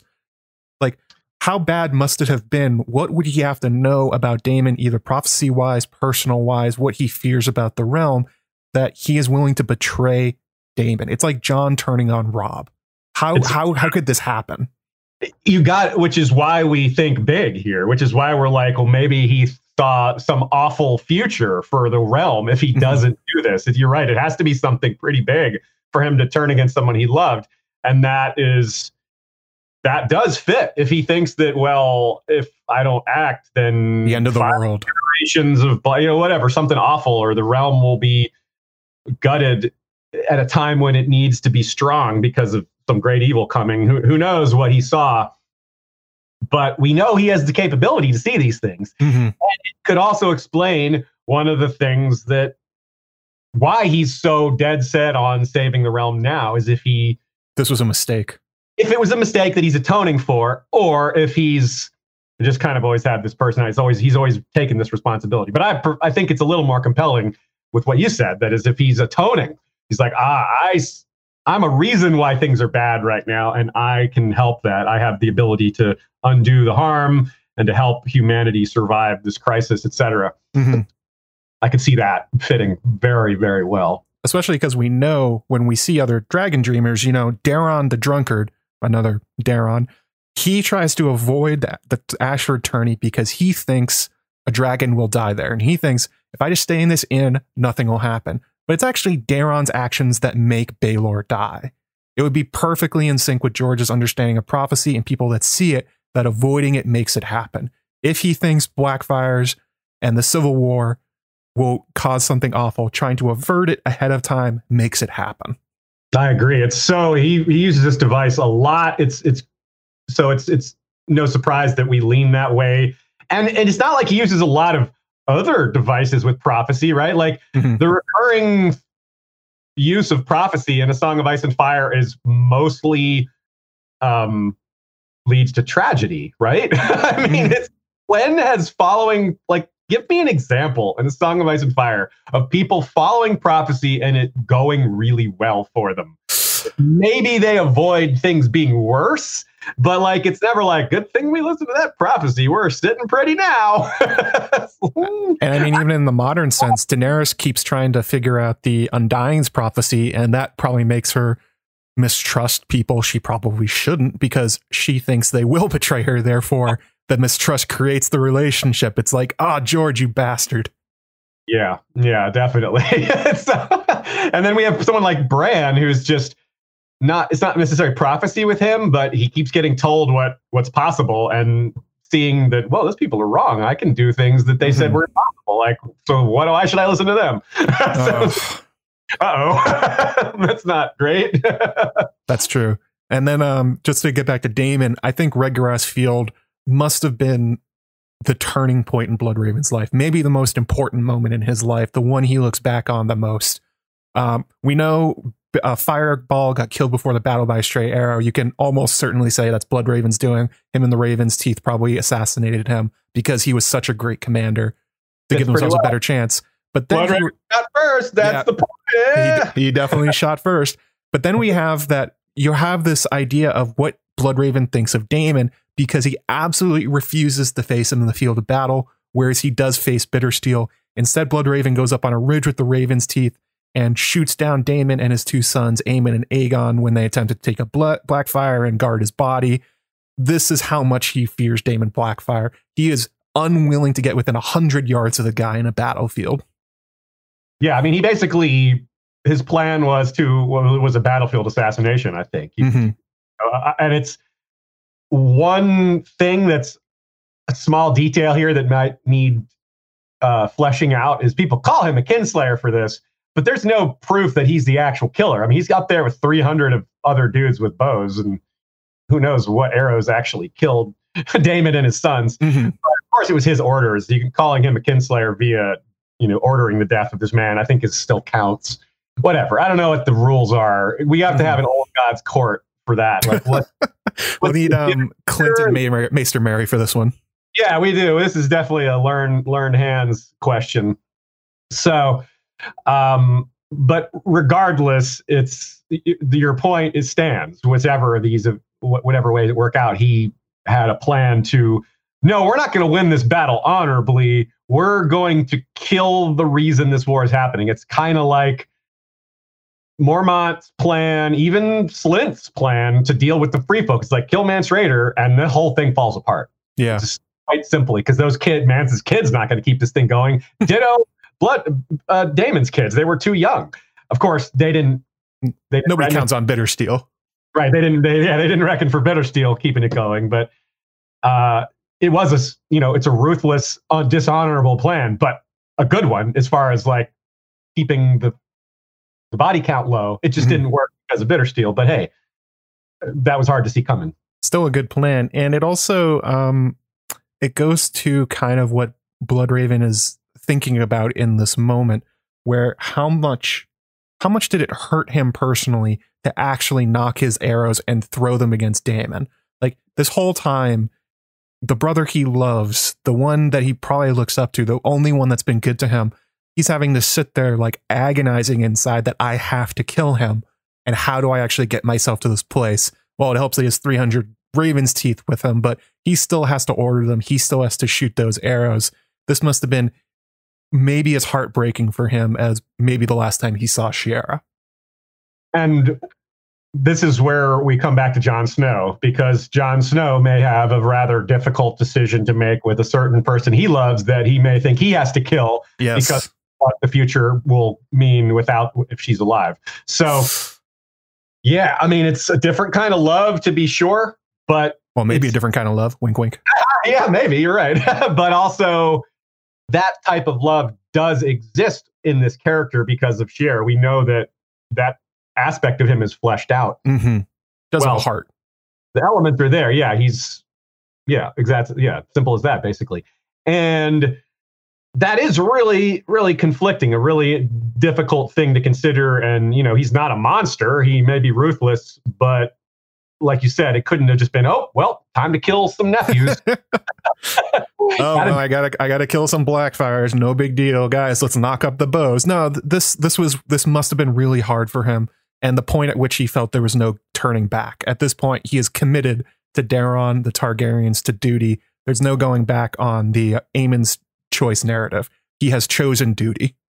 Yeah, and this is where you can see more echoes of Renly, right? We have mm-hmm. Renly and the eve of battle. It's instead of during battle, he's killed amidst his army when it looks pretty good for him because uh, it looked like you know at the time the battle was going pretty well until he died, and uh, that's also that makes Bittersteel a little bit of um, it gives a little bit of a Loras parallel there, where Loras goes mad and carries, you know, grabs Renly's body and, and mm-hmm. runs off, carry, you know, keeps the. Oh the yeah, that's a really good point. Um, I'm not sure that Bittersteel was had romantic feelings for Daemon, but maybe you never know. He was so handsome. I did ask George R. R. Martin directly if Bittersteel had kids with Calla Blackfyre, which is Daemon's eldest daughter, who he married. George mm-hmm. said don't think so. No. Interesting. hmm. So, hmm, indeed, yeah. And Jon Connington, who we said is a parallel, mm. Bittersteel was obviously in love with Rhaegar. His Silver Prince wasn't yeah. wasn't Daemon called that? Was he called the Silver Prince too? Uh, I wouldn't be surprised if someone called him that. I can't think of it specifically happening, but I, I somebody be- else that's called that within the Targaryen lineage. It's not just Rhaegar. Yeah, it may have been one of um, Jaehaerys' kids. I may be making that up. I, I, I, can I can it seems like it would fit amongst the Targaryens here and there. and you know, I, I, think once we tie these all together, it's it's not just that the Great Bastards and Daeron are just people Blood Ravens bouncing off of. These are his family. These are his family in the same way Jon feels that Arya is his family, same way that Theon fits into that family unit. Like these are all very important to him, and that they are breaking up, that he's forced to kill some of them that some of them hate him, it's not just high politics, it's intensely personal and it shapes who he becomes. Yeah. Oh, hey, by the way, it looks like Delana in the chat says you're the Silver Prince. Oh, well. well, I'd rather be the Brown Prince, I guess. I don't like the brown dragon. I liked it when my hair was brown, not silver. Um, so I think what we're going to do here, we have a couple more sections, but I think it's we'll just switch to questions. We only have about a half hour left. We have some yeah. taken from uh, I took from Twitter and YouTube and Patreon. Um, you guys in the chat, um, start throwing out uh, questions you want at us. If there's anything that you definitely want us to get to, you throw out a super chat and we will answer it. Um, so I think the the first one here was from uh, Mary Ann, one of my patrons. She says, "I'm just going to give you guys a warning." most of them are based on around magic. Uh, I chose to put the stream on more on Bloodraven as a personality. Obviously, everyone loves Bloodraven as magic, so we'll be probably talking about that a lot this last half hour. Um, so it says, Do you think Bloodraven is controlling or even influence the Weirwood network, or does it control him? Does he have all the information all the time, change him from the manipulator he was into a better man, a worse man, or no one at all? It's sort of how much is he merging with the Weirwood net at this point? What do you think, Aziz? Well, I think he's definitely a better man because he's less of a man. Uh, uh, in in terms of what his goal is now, if his goal is to save humanity, which I do believe, I don't think I don't, I'm not a believer in the tinfoil. He's actually a bad guy stuff. Given how he lived his life, so much for the realm.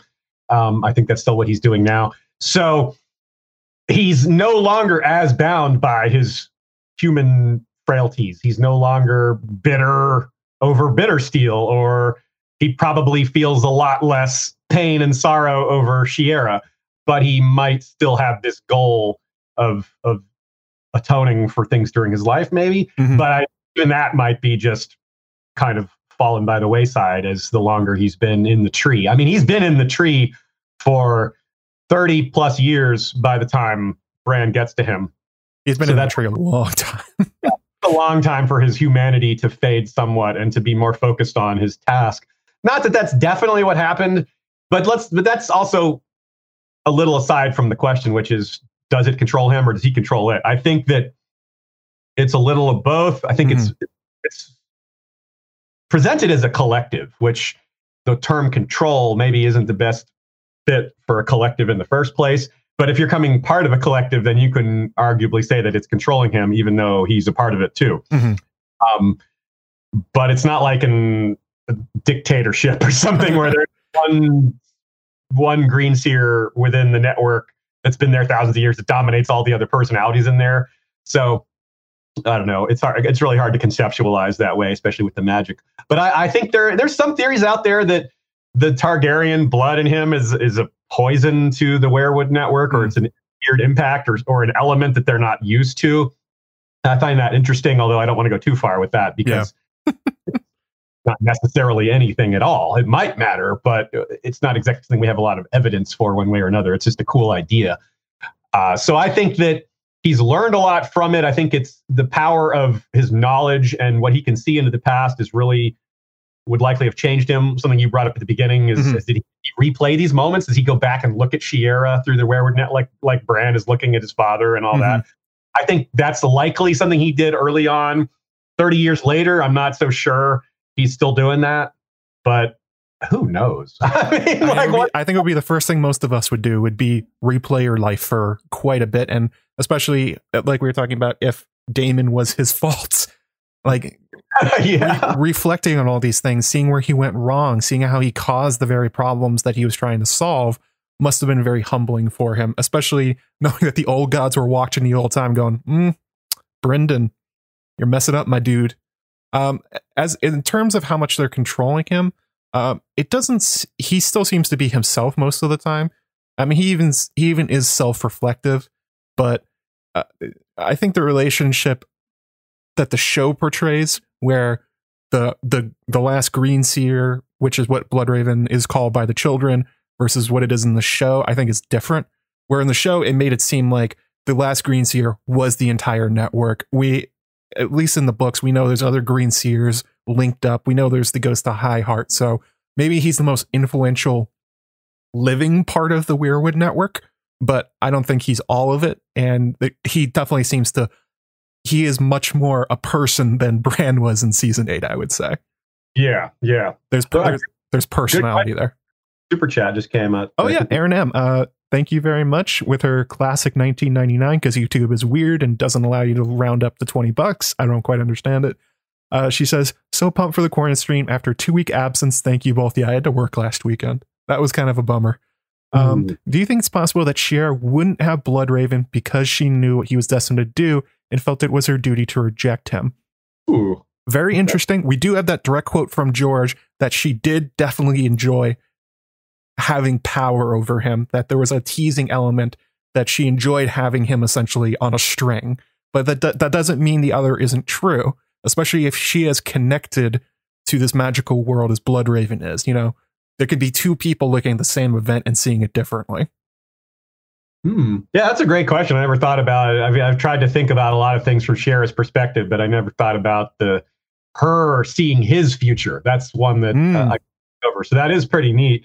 Um, because wow, what his future would look bizarre to a person who's. I mean, it just does not look like a normal person future. Be like, boy, this is this is long, man. What? Wait, how long does he live? What does he look like now? He's wait, he's dead, but he's alive. Like I just look at the. I just look into your future and I just see a tree. What's the I'm like, what if she saw what Melisandre sees? What if she sees Bloodraven and Bran? That that that ancient wooden face with a thousand eyes. What the Imagine how terrifying that would be. That was Like, true. That's That the guy I'm in love with. That guy. Oof. Well, I don't know if in love, but um. Oh, another uh, super chat here from D Cell. Um, five euros. I think. I think that's what that means. Thank you very much. Um, do you like the theory about Blood Bloodraven being Craster's father? No, I do not like that theory. I don't think it makes a lot of sense. Um, there's clearly qu- Bloodraven throughout his life. Even though it's actually kind of funny when he's Maynard Plumm, he seems to be uh, kind of horny on Maine. He asks he asks about like um, Duncan's sex life and implies that he should go get laid quite a lot. So th- this is he's obviously a sexual being himself, but his heart seems to have belonged to Shiera. And I would be surprised if after she's gone or after he's on the wall that he would he would probably see that as betraying her memory, much in the same way Jon feels about Ygritte. Yeah, I agree with you. I don't think. Uh, I mean, the ages work out okay for that, so it's, it's possible. But yeah, it doesn't seem like the type. And Bloodraven didn't father children elsewhere, so that we know of. Yeah, we know of. So, um, yeah, kind of. I'm a little dubious of that as well. There's there's clearly so much love that he felt for her that if he did, it would take a remarkable woman. I would say. Yeah, yeah, Which and also physically, Craster is a big guy. You know, like they don't have they don't have like the look doesn't that part doesn't argue for it either. Um. Oh, another super chat. They are coming in fast and furious. I swear I'll get back to the ones in the chat and the ones I have in the doc. Um. Mm-hmm. Uh, Here be dragons. Steven Stark. Thank you very much. Uh, five dollars. He says, "Do you think we'll see Dark Sister Aziz? I think you have a unique perspective on this." well, I, earlier I brought up a question I asked George about Bittersteel. In the same session, Ashea asked a question that got a much more important and direct answer, which was she asked him, and we have a recording of this, so we have proof. she said, Did Bloodraven take Dark Sister to the wall? And George said, Yes. It was a very clear yes. There was no beating around the bush. He said yes. So Bloodraven did take Dark Sister to the wall, which means most certainly had it when he was lost beyond the wall, which means it's probably in that cave, which means Meera or Hodor or Bran or whatever. One of those people can find it and repurpose it like, well, you don't need this anymore, do you, Blood Bloodraven? Like, yeah, just take it. Sure. Go ahead. or on their way out, they're just grabbing whatever's there. It's like, oh my God, there's a sword. Hodor, grab it. Meera, grab it. Whatever.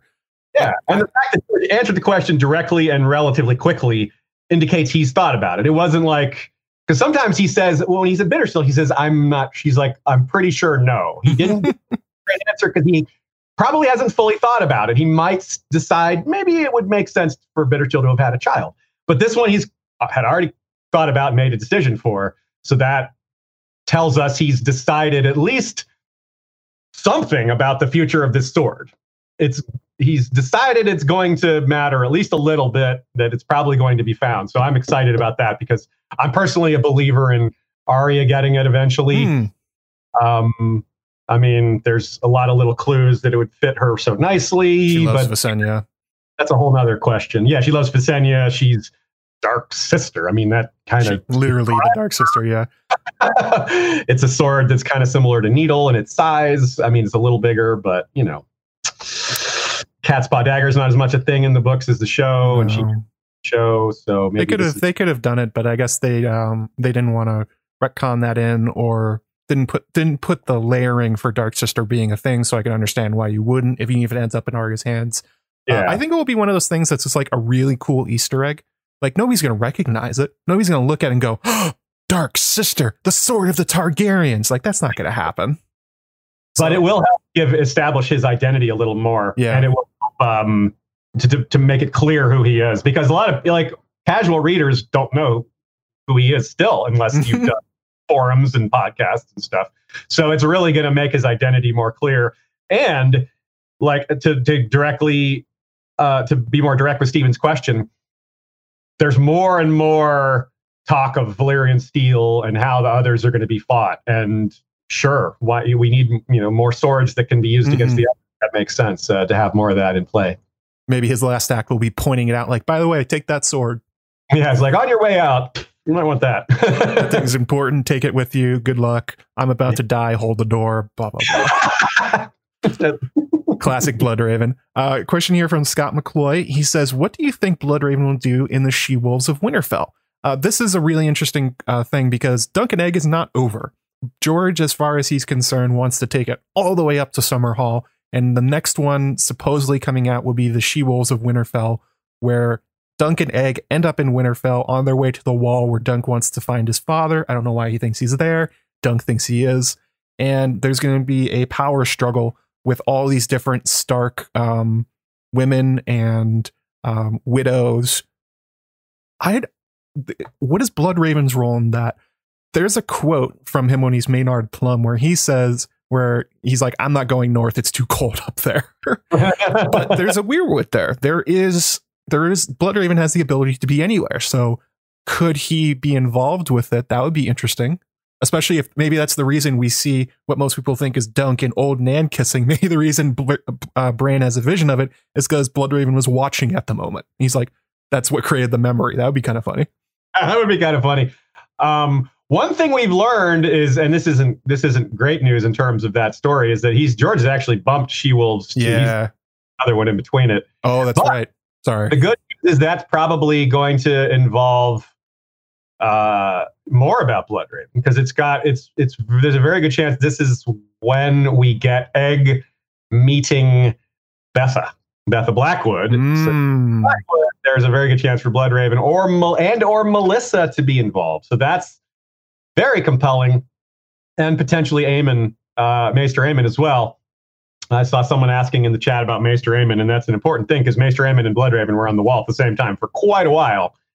In fact, they went at the same time. They were on the same ship. so, yeah, I mean, there's good reason to think, much in the same way that Shiera and Bloodraven had huge overlaps in interest, so does Aemon. He has all the same things as Shiera does, and I would not be surprised if they were essentially friends. And all of these things are kind of coming at the same time. All these things are floating around Winterfell, which you don't really expect for Targaryens, but if Bloodraven is the student of prophecy that we know he is, and he's seeing things far in the future, you know, maybe he sees this as like a Jon Snow sort of thing. Like, what oh, if he, yeah, like, Go, what, what if he starts seeing these interactions between Dunk and Egg and wondering if this is the future that ends up being Jon, that kind of thing? Absolutely, and you can draw a straight line from Maester Aemon talking to Rhaegar about the prince that was promised and all that, and say, well, where did Maester Aemon get some of these ideas? And some of them he may have gotten on his own, but some of them he probably got from the dude he was on the wall with, yeah. the guy Maester, while Bloodraven's Lord Commander. I mean, they clearly worked together. They could mm. not have pointed each other. It's impossible. So what a lot of what Maester Aemon learned could have come from Bloodraven and gone to Rhaegar via Maester Aemon and then to back around to Jon. So yeah, like this is a really tight little circle of characters with similar beliefs or connections that the line is clear where they where and how they connect. So and then you, I mean, not only just those two, you also have King Aerys, you also have Daeron the Drunkard, who is actually having these visions. Like there's this whole through line that goes from the children of Maekar directly to Rhaegar, directly to Jon. They are connected somehow. Yeah. And I love your theory oh. about um, that the prior Targaryens were who were dreaming of dragons mm. were seeing Daenerys and thinking it was themselves.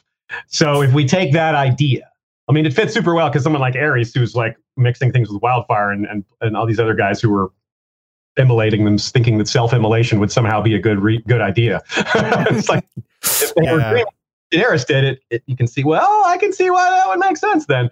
Now, so what is Bloodraven seeing in the future about some of these characters? Is he seeing the future of Jon? Is he seeing the future of Maester Aemon? Is he seeing any of that? Or and is he getting it wrong? Is he making mistakes like Melisandre or anything Everybody like that? Everybody does. yeah, which is a pro- that's a probably yes. Oh, it's it's a matter of which mistakes, not did he and how bad. yeah. so I love that idea because the, the mistakes of prophecy are a huge part of the series, and all of this comes back to the wall. Melisandre on the wall talking to Jon and making telling him things. It just sounds like Bloodraven and Maester Aemon. Like a very similar situation where one of them's telling the other all this magic stuff, and they're neither of them is quite sure if it's accurate or not. And but they know that some of it's got to be real because damn if the others aren't real, and damn if Melisandre doesn't have real powers. So like this, you can't just, you certainly can't just dismiss it even if they've got some details wrong. Well, damn.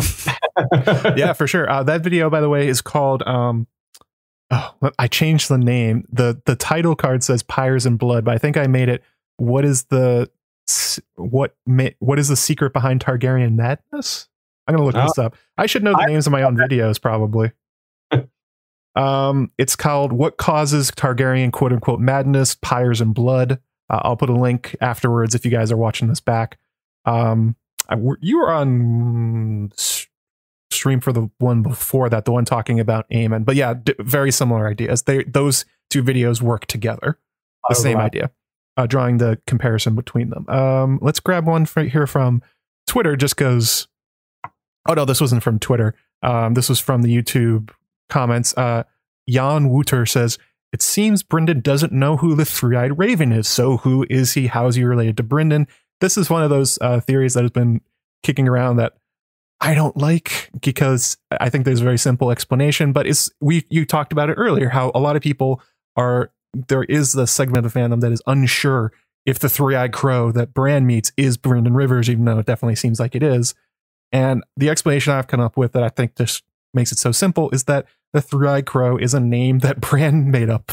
It's a it's a name that him and Jojen called whatever they were seeing Bloodraven as. And then when they get there, they essentially go, "Oh, you're the three-eyed raven." And Raven goes, "What?"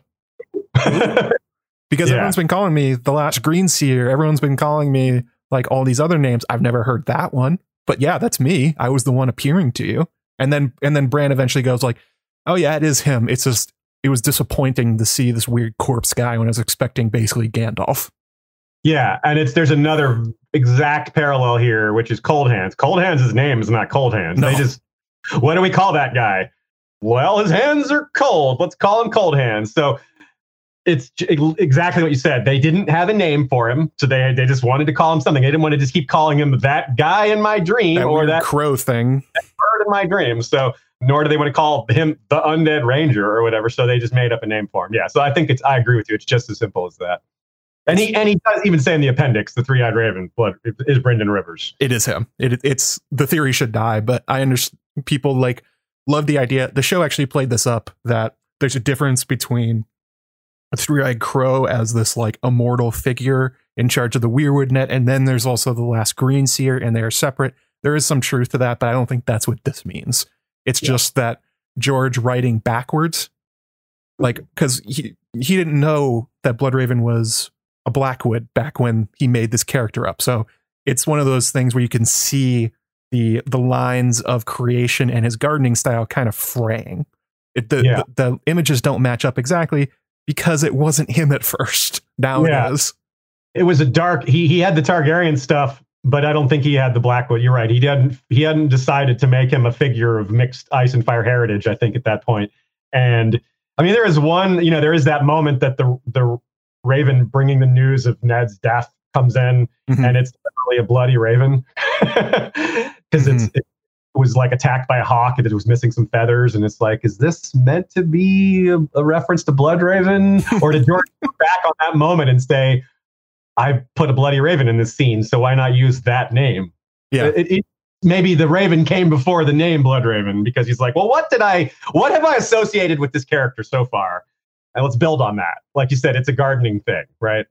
Mhm. uh, love that. You and, know, and by the way sometimes sometimes mention- it's seamless, sometimes it's not. Yeah, exactly. You're right. Uh, sometimes it fits better than others.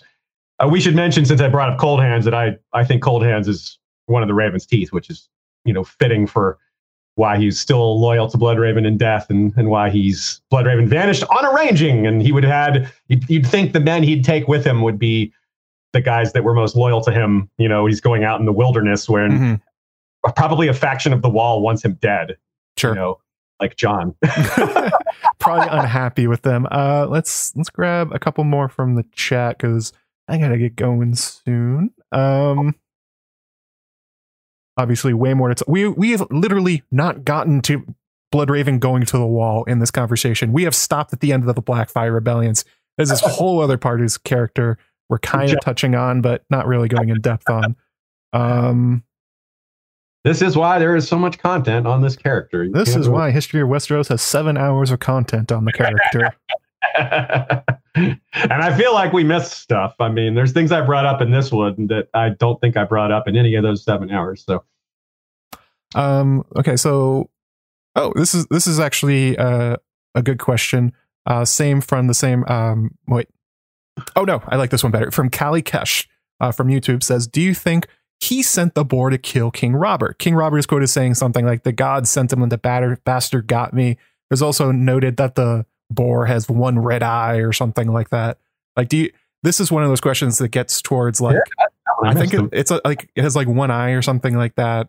It's it's there's there's some clues behind it, but this sort of gets at the idea of how much is Bloodraven still involved with day to day politics in Westeros? Do you think maybe he had a hand in deposing King Robert because he wants to make Jon Snow and Daenerys happen? Like how far his plans going? He's clearly sending probably sending the wolves to Bran, so he's having some hand in it, but like how far do you think he's going? I think that uh, I, I, I, downplay some of it, but there's a lot. There's got to be a few things that were that are in play. For example, I think he quite clearly didn't interfere at the Fist of the First Men. he could have maybe he done something. Maybe he sent cold hands to bury the cache nearby, uh, but that was more of a thing for later rather than a thing to help them during the Fist because the cache was wouldn't have been very helpful during that battle because they needed the cache is more useful against the others than mm. we don't even know how effective Dragon Glass is against whites in in the books. We certainly saw it be effective in the show, but that's not. We haven't. We have no example in the in the books because the one time Sam tries to use his Dragon Glass on a white, it's Small Paul's armor blocks it, so it's not a, a conclusive test. Anyway, um, I do think that he has manipulated some events like the dire wolves for sure. Mm-hmm. And there's so many times where Mormont's Ravens talks in a certain way. And there's another time that I'm very sure of, which is three times Sam uh, runs away um, beyond the wall. One, he just sits down on the ground and Small Paul picks him up and carries him away. Another mm-hmm. time he sits down at Craster's and his friends slap him and are like, we got to go, we got to go. And there's no small Paul to carry him this time, so they just have to go. There's no choice. They can't they can't carry him, and so they leave him. And the third time is when small Paul attacks um, him and Gilly, and he's before uh, they're coming. There's a bunch of whites, and a raven lands on Sam's shoulder and says, "Run!" Yeah, run, run. I'm like, okay, that's Blood Raven. That's definitely Blood Raven. that's the um, almost the only other one that I'm 100% sure about. Well, maybe there's another one, but the the election, Jon's election is like mm, that like, one is seems Blood Raven esque. There's a chance that's Mormont himself, but I yeah, I think it's Blood Raven because Mormont's Raven was saying all sorts of stuff before Mormont died too. So you know, I feel like that was already happening. So I, I you gotta. It's fair to consider a lot of political events as maybe being influenced by Bloodraven, but uh, you got to take it with a grain of salt because it can get to be too much. And I don't see the immediate value of Robert's death because then it just the Lannisters just take over. And is it is it really Bloodraven killed Robert just so the Lannisters could take over? So that could lead to so that could lead to this and that. I don't know. It seems like he could have manipulated events a little more directly than this this this thing that leads to this thing that leads to this that leads to this that maybe is part of his plan. That but Daenerys what is that probably, plan anyway. Is Daenerys even going to take the Iron Throne? I don't. You know, is she going to pause to go north and then never get it? I'd like to show. Uh, so, yeah, I'm. I, I'm on the keep it to a minimum, but mm. it's hmm. definitely fair side of things. Keep keep an open mind with with any of the examples that people try to throw out there, like this boar one. Like I never really thought about that too much, but mm, yeah, I don't know. it could be. It's one of those things where it's a question you're supposed to ask because of his immense power, but just because you're asking a question doesn't always mean yes. Um, yeah. The one I the one I think about the most and his influence on is definitely Howland Reed and the tourney at Harrenhal because mm-hmm. Howland was at the Isle of Faces for like what like a year, and then he strides out and he gets into the exact fight that leads to Lyanna noticing, that then leads to Rhaegar and her hooking up and all these other things. That's the one I'm most curious about. If Bloodraven had a hand in, if he actually saw the event and said, walk here, do this, say that, and it will make Jon Snow happen, basically. because it, it's it's extremely t- it's it's a what's the right way to say this? It's extremely strange that he does walk out of the Isle of Faces, the place with all the weirwoods, and he does the exact thing that causes Rhaegar and Lyanna to find each other. It's how far in how far down the road was he planning? I don't know, but it seems that Howland was sort of almost sent like um like a touch from Bloodraven into history where he just wanted to press this point where he knew it would make the most difference. Yeah, I agree because it seems difficult. It seems like touching the past is hard for them, and it's and and it's not. It's like it takes energy or effort, or it's Mhm. difficult or even sketchy if it's even possible at all. Um, to certain to a certain extent, I know we know it's possible to some extent, but Mhm. how much? So, um, and it seems he's very focused on Bran in general, like and, and other things lesser so. I mean, clearly affecting the election of the Lord Commander is something outside of Bran, but someone in the chat asked, why does Bloodraven, why did he save Sam? Well, I think that's fairly straightforward because right after Sam is saved, Coldhands is like, hey, dude, open the Black Gate and get Bran out of the Night yeah, that was um he was there to open the door. yeah, he's like, get me Bran, and then I don't care what happens to you after that. So yeah, he goes in, he opens the door, night the Nightfort, and then tells Bran, Coldhands is waiting for you. he's like, oh, it's like, you know, the Ranger with that's dead, that guy. You know who I'm talking about, right? I think the last one uh, to pull from the check, uh, it was Vanessa Amnesty. I'm not sure I'm pronouncing that last name right. Amnesty. I'm sorry, there's no N. Um, she asked the question, "What happened to Aegon the Fifth's sisters?" And actually, this ties into something we were talking about earlier. Bloodraven has older sisters. So does Egg. Egg has older sisters. What happened to these women? I think, unfortunately, George kind of has has a way of not like not liking to track matrilineal lines, where I think it's harder for him because you really have to make up all these giant other family trees in order to explain them. Whereas the patrilineal ones are much simpler: father, son, father, son, father, son. And Yeah, I, th- I think that's explanation, but I would definitely love to know what happened to the older um, Blackwood sisters, or Yeah. and definitely Aegon sisters.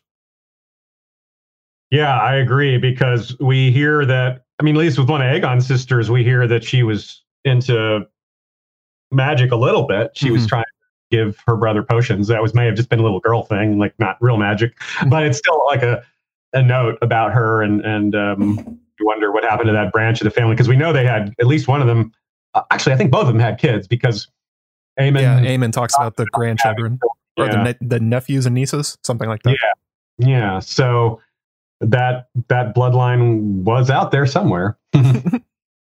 Uh, maybe this will be a plot point in. Um, there's, I think there's some information that one of the Duncan Egg stories will be with the Blackwoods and the Brackens at some point, like the Village Hero, I think it's called. that's the one that's next. Yeah, that should Yeah. be the one. Next. So, so if that's you said Melissa Blackwood, we may see uh, Gwenys and Mya and Mya too. They they would probably be there, not at court, because most of Aegon's bastards did not stay at court. yeah, exactly. Um, especially the the ones, early, especially because there were factions that would have wanted them to leave, and if he doesn't care, he's not going to force them. He's like, yeah, I don't care if you make my bastard daughters leave. Sure, what do I care? I can't drink them or sleep with them, so uh, you know. But that Bloodraven kid, make sure he stays at court. I don't care about the rest. The one who is very useful, he can stay. Yeah, exactly. Uh, so I think that's it for our questions. I got to get going because again, in what uh, about 40, 55 minutes, I ha- I'm going on Radio Westeros talking about Melisandre. I picked Bloodraven particularly because of the crossover with Melisandre there and the Melanie Sea Star thing. These are all really interesting. But that's what we'll be talking about next. Um, Aziz, plug away. All right. Well, thanks for having me. I will be checking out this the stream with Radio Westeros. It sounds like a, a great topic, following up stuff that we talked about here and stuff that I talked about with them last week. It all it all just fuses together. It's all one big tapestry.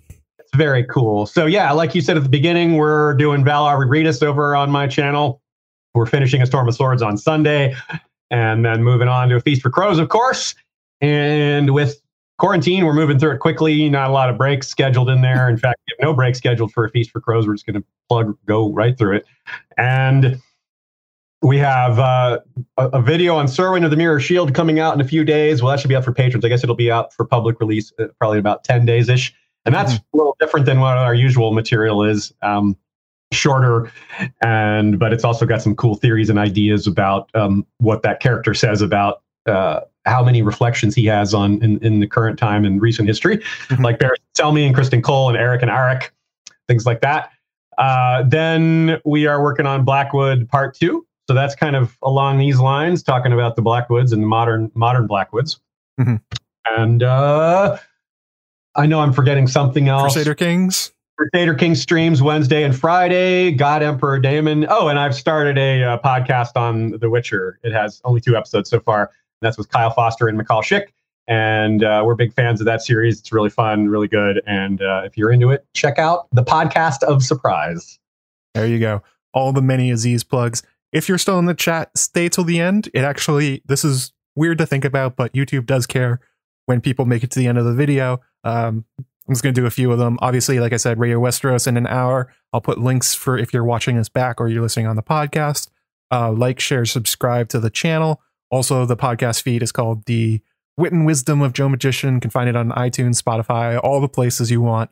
Um, next video will be about um, uh, Fagon or young Griff and how he's going to take Storm's End. That one is still coming.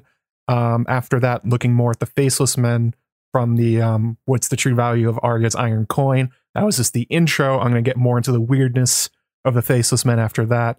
And Quarren streams continue uh, Saturdays at 2 p.m. And my Crusader Kings 2 streams uh, here on the channel and also on Twitch at twitch.tv slash Joe Magician at Tuesdays at 7, right? You're on Wednesdays. I'm at Tuesdays. That's right. Yeah. Yes. Nailed it. All right. So that's all the things. Uh, again, we we got up to I think 250 people. Great Yeah. I'm glad. It seems like you guys really enjoyed it. Um, I'll be sure to talk about Bloodraven again in the future, especially as I struggle for what I will make these quarantine streams about. Clearly fertile ground. I don't have Valor or Regis. I'm just kind of making them up as I go. All right. So thanks everybody. Have a good time and um, have a good weekend. And I'll see you at five.